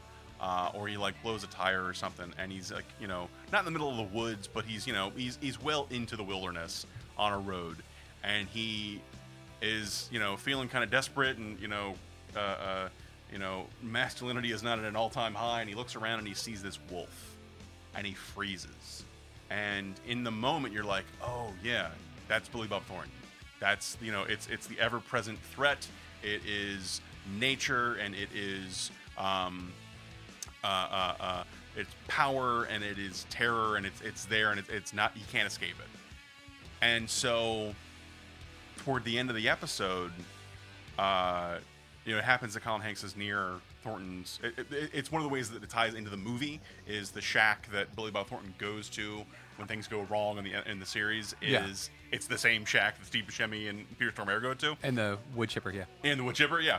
Um, and Thornton is, you know, th- things aren't going really well for him, and it's sort of the it's it's a um, it's the end of his arc where he's super powerful, but by the end of the episode, end of the series, or end of the first season, he has lost all of his power, and I think he might be actually wounded at the time, but I'm not sure. Yeah. But He he's yeah. he's sitting on this couch, and he's in front of the, this plate glass window, and he looks, and he sees a wolf, and the wolf walks across, and it stops, and it looks at him, and then it walks past, and then the camera cuts, and we see Colin Hanks standing behind Billy Bob Thornton with his gun to his head, and you're like, oh shit, Yeah. no. Thornton isn't the wolf. Hanks is the wolf. He's the one who has power. And so, like, it inspires him, Yeah. and he's the one who's the major threat. And I watched that with with my girlfriend and one of our best friends, and I was like, "That's fucking awesome!" And they're like, "What are you talking about?" And I'm like, "Ah," and I explained the metaphor, and they're Yeah. like, "That is really cool.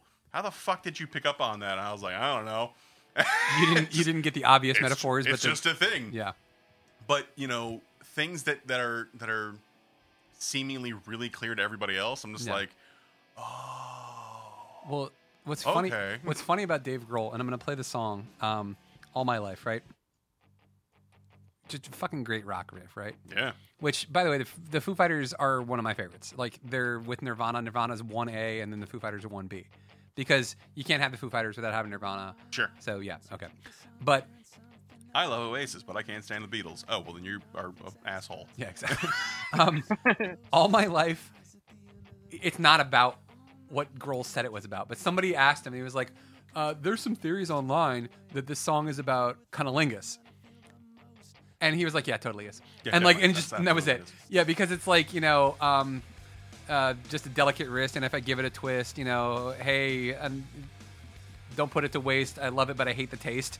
Like, he, he- it's It's a little on the nose. some, yeah, that's what somebody was saying, and he was just like, he's like, "What are you stupid? No, Sure. like, yeah, That's what it is. yeah, One of my one of my favorite rock riffs, Yeah. period, is it's not from Foo Fighters, but it is a Dave Grohl riff, yeah, and it's the um the I think it's the hook uh, for um uh, "Shake Your Blood" by Probot. dude, Pro. Oh, that's such a good. That is such a good project. Like that album overall, I'm like.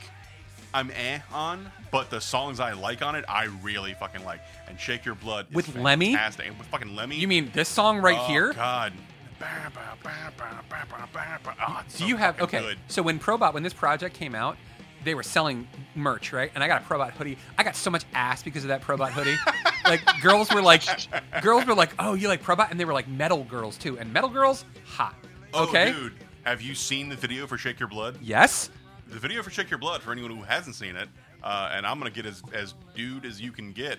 It is Lemmy, uh, Dave Grohl playing drum, Le- Lemmy playing playing uh, bass. I think. Bass, yeah. Um, uh, Dave Grohl playing drums and some guitarist playing guitar. Yeah. Uh, they're on a circular platform in the center of a room, and surrounding them are Suicide Girls. Who are in various states of undress, Yup. and all they're doing is like making out and hanging out and like doing like fire eating and shit, Yeah. and it's fucking amazing. such a Le- it's such a like, Lemmy- "Oh, it's I'm such a Lemmy video." One Yeah. of your fantasies and just put it on film. I'm like, okay, let's do that. Um, yeah, it's oh god, it's Yeah, amazing. um, agreed. But- agreed. yeah, it, it's and it's such a it, it's such a dude. You could just tell oh, like very much so. yeah. hundred percent. Yeah. They like Um, asked Lemmy, they're like, "What do you want to do?" He's like, "All right, so this is what I want. I want Dave Grohl, me on stage, and I want a bunch of really hot like metal chicks, like you know those Super you know, hot those- women. oh, super hot women, right? And I want them just like eating fire and making out, and like maybe one of them is like eating a corn dog. I don't even care. just just make it happen." And you're just like, "Fuck yeah, Lemmy, okay." And it's like one of my favorite things in the video is the very last shot. Because the last shot of the video is a crane shot of the camera passing over the stage just as the song ends. Yeah. And it's Dave Grohl look up at the camera, spinning his drumsticks like, This is fucking awesome! Yeah, Probot is Dave Grohl's Harlem Nights. yeah, you get what I'm talking about? yeah, yeah. Fucking Eddie Murphy got to make Harlem Nights, and he's like, I am rich enough and I am a big enough name that I can make the movie I want with all of my comedy heroes, and I will be the lead, and I will direct it, and I will write it. Yeah, Dave Grohl was like all of these guys that I loved growing up as as metal artists. I want to work with them, Mm-hmm. and he just went to them and he was like, "I wrote these songs. You guys want to do them?" And Lemmy and Lemmy was like, "Fuck yeah!" And everybody else was like, "Fuck yeah, we want to do this." Yeah, it, it was such a cool project. Yeah, it's fantastic. yeah, Um, and like, like I said, I'm not huge on every song, but Yeah. the songs I like, I love. Yeah. And it's really cool to see someone who is that passionate about stuff really get to like play and have fun. yeah. Um, In my in my pantheon of of heroes that I get to meet, I got to meet Cal Ripken Jr., which that made 12 year old Mike like just pee his pants with excitement. So that was awesome. I got to meet Dave Grohl. Once I meet Grohl, I'm good. nice. Like he's so listen to this shit, right? So David Grohl's from Northern Virginia, right? Yes, from sir. Annandale. I worked for Fairfax County Parks for a while, right?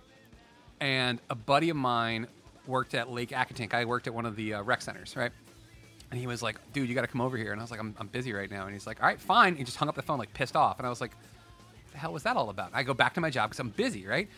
I I go over there to like hang out with him because we're gonna go out and like drink later, right? So I go over to Lake Accotink. He's got a Polaroid of him and Dave Grohl because Dave Grohl came and rented a friggin' like paddle boat, and he's like, "You missed Dave Grohl in a paddle boat," and I'm like, I, "I'm like, You couldn't give me no, some fucking I'm. I'm like, no, what, what?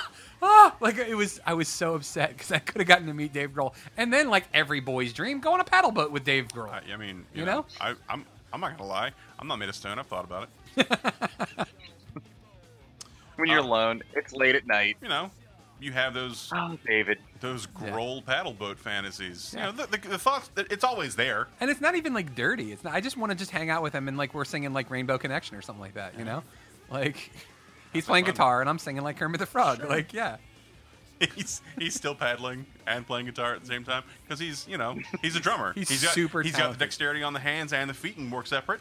exactly. Um, So let's let's go ahead and let, let's get the rest of these bands. Otherwise, Okay. we're gonna be here until like All right. midnight. So um, so the next band is Silver Sun Pickups. oh, nice choice. Um, oh yeah. One of my favorite songs is "Out of Breath." I mentioned that there are two so- two albums that I can listen to front to back. Um, "Neck of the Woods" by Silver Sun Pickups is the other two is the, is the second album that I can listen to all the way through and enjoy the entire way. Um, and this does uh, this band does kind of uh, segue into my love of um, uh, lady singers. Uh, I was positive that the the lead singer for Silver Sun, Sun Pickups was a woman for the longest time. Uh, I had never seen the band; I had only ever heard them. So what you're saying is is you you pulled a Hanson. Uh, I suppose. Um, I thought that the lead singer just had sort of like a, a, like a really sexy, raspy voice, and I remember seeing the video for Panic Switch, um, which was their first single off that album. I, I want to say. Um, Off of Swoon, yeah. uh, off of Swoon. Okay, all right, yeah. Um, and there is a woman in the band, and they kept cutting around her to showcase this dude. I'm like, who is this fucking guy? Who cares about this fucking dude? And then I looked up on Wikipedia. I was like, oh, oh, that's a guy.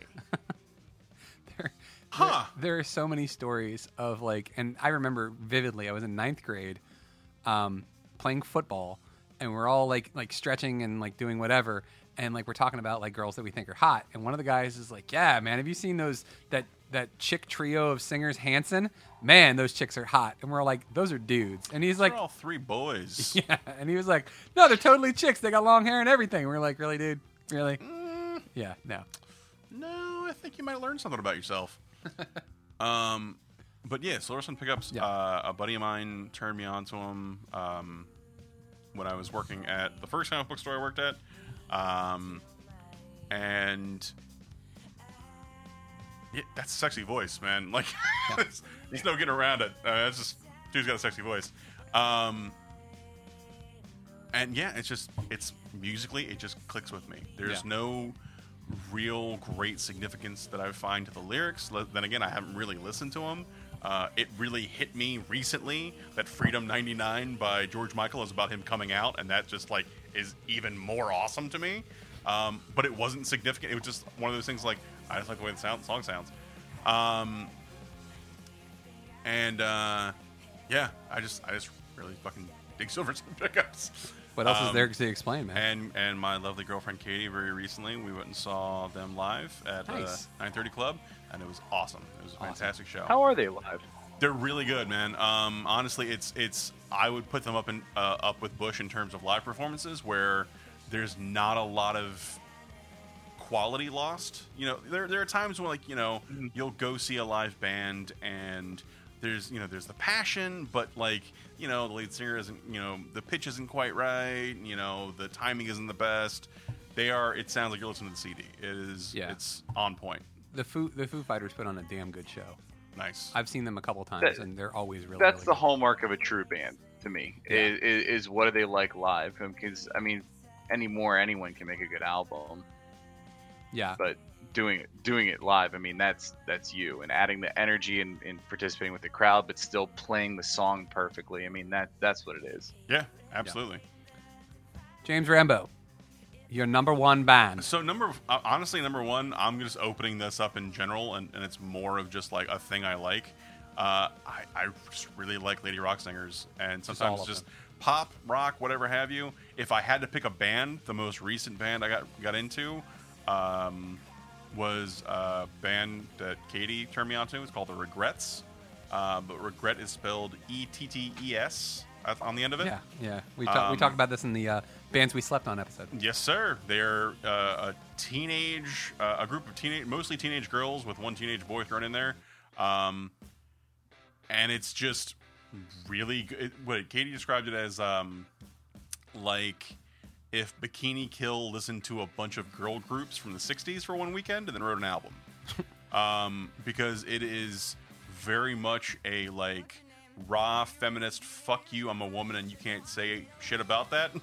Um, while also being like really catchy and fun and um, you know light in places while still being heavy in places.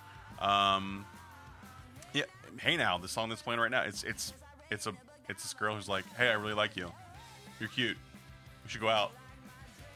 You do you like do you like my dress? You know like it's all, it's all that kind of like teenage stuff but it's like it's really honest. It's very straightforward. Yeah, um, yeah, uh, but like uh, Sahara Hot Nights is another band that I love.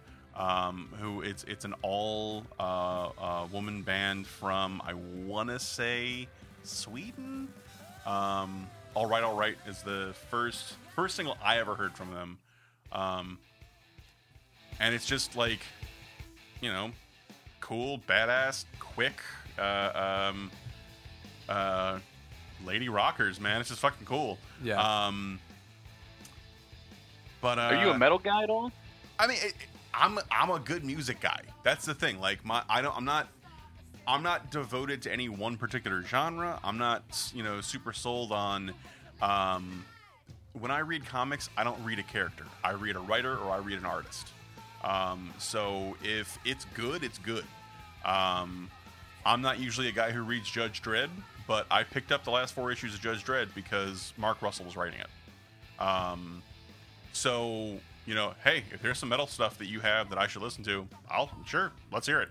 Um, Steve is, I, I okay. This is how amazingly encyclopedia encyclopedic his knowledge of music is. I one time made a joke because we were like we were talking about music, and I was like, oh, we did like a decade show, we did an '80s show, and I was like, yeah, we did the '90s show too. Hey, you know. Next one we're gonna do is gonna be the 1870s. Ha ha ha! Thinking that Steve wouldn't be able to come up with any music that came out in the 1870s. This son of a bitch rattles off like like five or six. Well, yeah, I mean, obviously you got this classical composer, and he did this and this and this and this, and I'm like, damn it, Steve! Like I'm I'm impressed, but also like you shit on my joke, but bravo! Like like it was. So when it comes to people who can recommend good music, like Steve, Steve's the way to go, and like. That's the other thing. it's more about knowing the person, though. I mean, like Yeah. it's about having a conversation. So kind of like knowing that, like, you know, talk, you know, talking with Rambo, and then like having that kind of, um, you know, I, what, what is it about the female uh, vocalist? I guess we'll say that um, that that draws you. I don't know, man. I don't know if it's like a melody thing or a pitch. It just it's a it's a voice that has more musicality in it. I've found like I to to answer your question, you know, yeah, I like metal. I don't like screaming. I don't like you know I, I, I shy away I, or at least when I, when I was younger I shied away from a lot of metal because a lot of it was just a lot of dudes who were just screaming into microphones and I'm like I don't this is not appealing I don't understand Yeah. like I'm I am an angry guy I am someone who is constantly filled with rage but I am not so angry as to need to express it in this function or this fashion um, so it doesn't hold the same appeal for me and I know that's not really fair to, to characterize an entire genre of music by like, well, this one thing happened, so I don't like it. Um, which is why I'm like, yeah, if there's something you want to recommend, I'm absolutely down for it. Um, well, that's the thing. I mean, because like metal, it's just such a catch-all term. Yeah, Because there's so many different minute variations of genre underneath that. That like, I, I'm with you. Like, I like Opeth, and they are like the death metal screaming kind of, you know, very raw vocals where you're kind of th- sitting there like, I'm pretty sure a demon portal's about to open up, you know, behind me here after I've been listening to this because this is some sort of like ancient chant that he's doing. But then you got the stuff that's so melodic, and you're like, this is this is the true beauty and essence of nature being made into sound. Um, so I mean, yeah, it's a catch-all term and everything, but like, there's a lot of like good European like metal uh, bands, and, and they a lot of them tend to have female lead singers. yeah, Um, so I, I just figured that would be a little more along your and stuff, lines. yeah. But I've been really listening to this band. We did talked about it on the Slept On bands, um, band called Ayreon, and it's really more of a project that. Um, and I, he he's Scandinavian, so I have no means of pronouncing his name. Um, but he's like a musical guy, and what he does, um, he, he's he plays guitar on a lot of it, but he brings vocalists in uh, for all his albums, and they all play characters, and it's almost like a rock opera kind of thing. Um, and their most recent one, check it out on YouTube because it's a bit long, so you probably don't want to like just look for it on. I, I, I you can tell Mike, uh, Michael tell you I don't know how Spotify works in any capacity. I just never got into got it. But up. Um, look up their album. It's A Y R E O N. That's the name of the band okay, and their album The Source, and just listen to the vocals on that. They have two female singers on there, um, Floor Jansen, who was in Nightwish, and uh, Simone Simons, who was um, in Epica, and there's like five or six other dudes on there too that are. It's all melodic. It's not screamo kind of stuff. So if you're Cool. looking for a couple female singers, they, their we, vocal range will kind of blow you away. we have gone from on our podcast. We've gone from listening to Carl Carlton's uh, "Everlasting Love" Mhm. to going to "Children of Bodom's." If you want peace, prepare for war. So we are we are a diverse musical group here. Like we love. I, I can't think of a uh, a type of music that I can't listen to and enjoy. Like I can find enjoyment in pretty much any type of genre. Yeah. Coun- country, I have some difficulty with, I, but li- I found I like old country a lot me more too. than I like and I like new and I love bluegrass, like banjo, like mandolin, that sort of stuff. I can dig all day. It's Yeah. the this weird like pop country that they're doing right now that I just yeah, can't get it's into. like, hey, how about we took a rock song but gave it twangy guitars and a shitty accent? and a guy that You're like, sings like, this all the time. Yeah, it's, yeah, nah, yeah, no, no, It just feels like affectation, man. it does. It really does. Um, if I had to choose two uh, uh, um, runners up, they couldn't be more different. Yeah. Uh, Offspring. I Nice. love the Offspring. You want to know who does a good damn live show? Yeah, I've never, I've, I've never gotten a chance to see them. I saw them at HFStival. My friend decided out of nowhere, never ever doing it before. He's never crowd surfed. He was like, "Hey, lift me up. I want to go crowd surfing." and I was like, "All right." And like four people over gets dropped right on his neck. Oh, so no. the Offspring are two songs in, and I don't get to see the rest of the Offspring set because I had to take him to the damn emergency area to make sure that he wasn't dead. You know, like it was. What a turd. I know, Uh, right? Can't get my head around you is one of my favorite songs. Yeah, Um, like all of their stuff is amazing. Yeah, Like, and and like Dexter Holland is just kind of an amazing person in general. oh, Um, Yeah. that dude. Uh, for anybody who doesn't know, he's like a fucking. I, I, I think he's just gotten his PhD. No, he's had he's had it for a while. He's had it for a That's while? what Keep 'Em Separated is about because he's a chemical engineer, and he was talking about two chemical compounds that he couldn't actually combine because if they did, they would have a massive reaction that would be bad. So you got to keep them separated. great. That's how. Oh my god. One of the best rock songs of the '90s is about chemical compounds. It's like, some crazy nerd shit. yeah, Um, This might be the sequel to Pinkerton for you, buddy. Just Dexter Holland's story. done. Um, in fact, what we're going to do is we're going to close this show instead of with Africa, we're going to do a special. I have a version of The Offspring playing Self Esteem So- unplugged, all right, and it's incredible. if I could pitch a different song, Okay, this is your this is your show. the other, the other band, it's it's a single artist, yeah, Carly Rae Jepsen. I love Carly Rae Jepsen.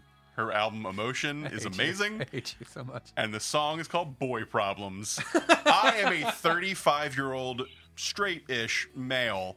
Straight. Uh, I like, I like that you straight-ish qualified that with with ish. It's like 80 20. Um, Everybody's a little bit gay. like, I, you know, I, I see Hugh Jackman and Jon Hamm. I'm not, again, I'm not made of stone sometimes. Um, but, uh, Boy Problems. The song is literally called Boy Problems, and the chorus goes, Boy Problems, who's got 'em? And I will sing along to this at full volume. I do, Carly. I, do. fucking love this song. It's so catchy. It's got a real like that bass line. Dude, the whole album, the whole album feels like somebody. Okay, so you know how um, uh, uh, Jackie Brown is Tarantino riffing on '70s black exploitation movies, Yeah. and then you know uh, I, I'm someone who likes the homage to the to the thing more than the thing itself. Okay. And this whole album is like 80s pop songs. But it's like homages to 80s pop songs. This is very like Tiffany or Debbie Gibson. Yeah. Yes. The- Which, which, by the way, we have a zombie version of them. That um, if when Halloween comes around, Uh-huh. it would be Tiffany and and ah. Dead B Gibson. There we go. That's welcome. very nice. You're welcome. well done. I think I Yeah. broke up with my boyfriend today, and I don't really care. Boy problems, who's got them? And, and she's basically like, not me. Fuck that dude. I'm like, yeah, Carly. You Yeah, let him know. yeah. Yeah. I'm so glad we did this and Like we got to know you you because like it's, I'm I'm good. I think this is we went way over time. We're almost a half hour over our time slot. Hopefully Eric will forgive me. Um, I, I don't even want to turn the song off. I'm gonna listen to it in the car. I'm not even gonna lie. Yeah, it's amazing. Um, I want to close with this because I want you guys to hear this. Um, this is the Offspring with some ridiculous bass. First, we should explain that uh, we didn't know how to do self-esteem acoustically. It's one of those ones that really took uh, a little bit of reworking to get it to sound good uh, acoustically. It's amazing. That's right. I mean, uh, uh, self-esteem is all about the bass line, right? It goes, you know.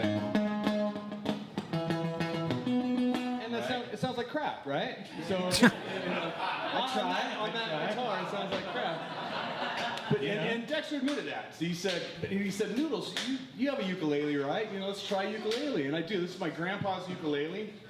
So he uh, he got it in the, in the islands when he was convalescing on his way back from the war, and he taught me everything I know about ukulele and, and how to play it. And, and uh, so we just decided to give it a try. I think it sounds pretty good. I like that. That's a nice So- touch. Yeah, for Yeah. sure. So So this is uh, yeah, noodles. Thank you. Grandpa. Ukulele let these guys start it and then I'll come in. Okay, all right. Ready? La la la la.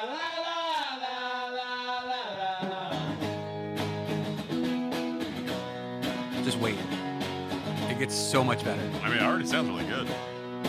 You don't think the ukulele would work? All right, you guys ready for this?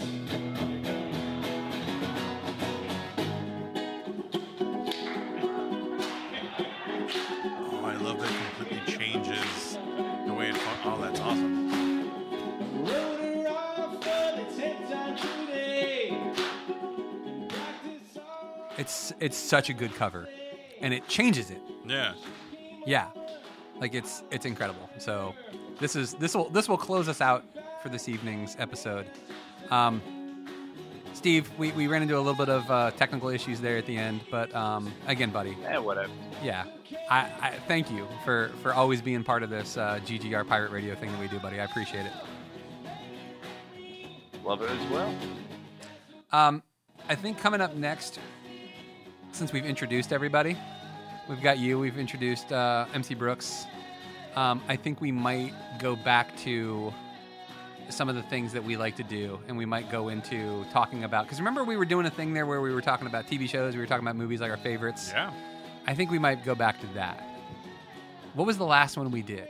I'm trying to remember. Um, the initial conversation was like your Mount Rushmore of TV shows. Like if you could pick four uh, to sort of. But we needed to do genres, is what it Um, was.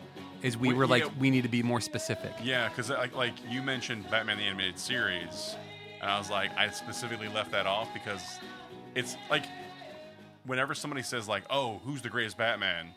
I specifically have to weed out that entire show because I'm like, "Oh, Kevin Conroy's the greatest Batman, Mark Hamill's greatest Joker, um, uh, uh, uh, Richard Moll is the greatest Two Face." Like I can just go down the line, like pick a voice actor from that show. They're the best version of that character. Yeah. In, in you know any kind of media. Um, Yeah. And then sometimes better than the comics. So Yeah, agreed. Um, what do you guys want to do next then? We know, did sci-fi. man. That's right. We touched on sci-fi, our favorite sci-fi. Yes. Um, we did that with Steve Connolly. Um, Mm-hmm. do we want to do? Now I want to save horror for October yeah. Because it only makes sense, right? Sure. Yeah, of course. Um, you want to do comedies? Sure. Yeah. Stevie down with some comedies next week?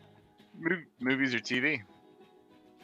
Yes. Dan- yes, both. Um, let's go with movies because we did TV last time. So we'll do favorite t- uh, comedy movies. I instantly thought of a scene. What? Have you ever seen Dirty Rotten Scoundrels? Yes. Have I seen Dirty Rotten Scoundrels? So- didn't you do a piece for that? Yes, I did. Yeah. Okay. And it's that that fucking scene With the cork. It's this. It's the goddamn cork. Yeah. Why is the cork on the fork? It's to prevent him from hurting himself. and it cuts to it cuts to Steve Martin sitting there as Ruprecht with a fucking eye patch on, and instantly just pop. hand jumps. Hand jumps up. Stabs himself in the in the eye Dude, with, the, with the cork. The fork. part, the part when he's pretending to be the paraplegic, and Michael Caine's just beating the shit out of him with that God. with that reed, just as hard as he Fucking can, hysterical. and like just no facial expression from Steve Martin at all. Like, Look, he's crying. He's so happy. yeah, this is gonna be a oh, good God. episode. I'm I'm down with this. Like, oh man, I, I can't even. I have so many, so many comedies. Like, this is gonna be good. I think we'll just talk comedies next week. So, guys, thank you for tuning in. We went over by a good solid half hour tonight, but that's okay because we got to know a little bit about Mr. James Rambo. but big thanks to Philip Jean Pierre for joining us in the last episode. Big thanks to uh, to uh, Hill Hippie, who was joining us from uh, FXBG Public Radio. And as always, Steve Monick, thank you for doing what you're doing, buddy, um, on the Geek Sheets. I want to get back. I want to get those um, splash pages done here soon because I was I, the uh, Captain Marvel thing is like ramping up. So Um, I need to tackle that one. Um, but we want to do that. We want to do Aquaman, and then we also wanted to do uh, Batwoman was the other one, that, or yeah, Batwoman, right? Shazam! Oh, Shazam! That's right.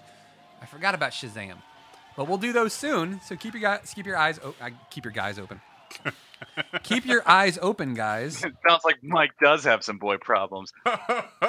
Listen to this zing. guy. Listen to this guy with the tie-ins. I like this. Hi-oh. Um, Call so- that a callback, folks. Uh, that was that was wonderful. I loved it. Um, you know what? In honor of you, Mr. James Rambo, yeah. Solid song. we're gonna end with Carly Rae Jepsen. Yeah. Guys, thanks for tuning in. Uh, it's greatgeekrefuge.com. It's on iTunes. Holy crap, guys, we're on Google now. What? We're on Google Play. The Google Play Music Store, you can get the podcast there. So you have no excuses anymore.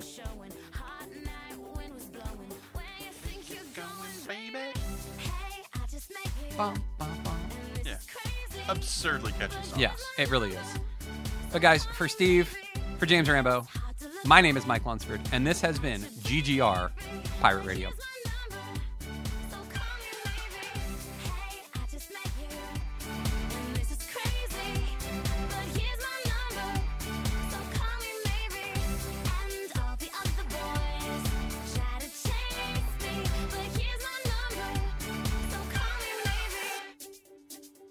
This has been Pirate Radio Network Production Juice Bags. yeah, boy.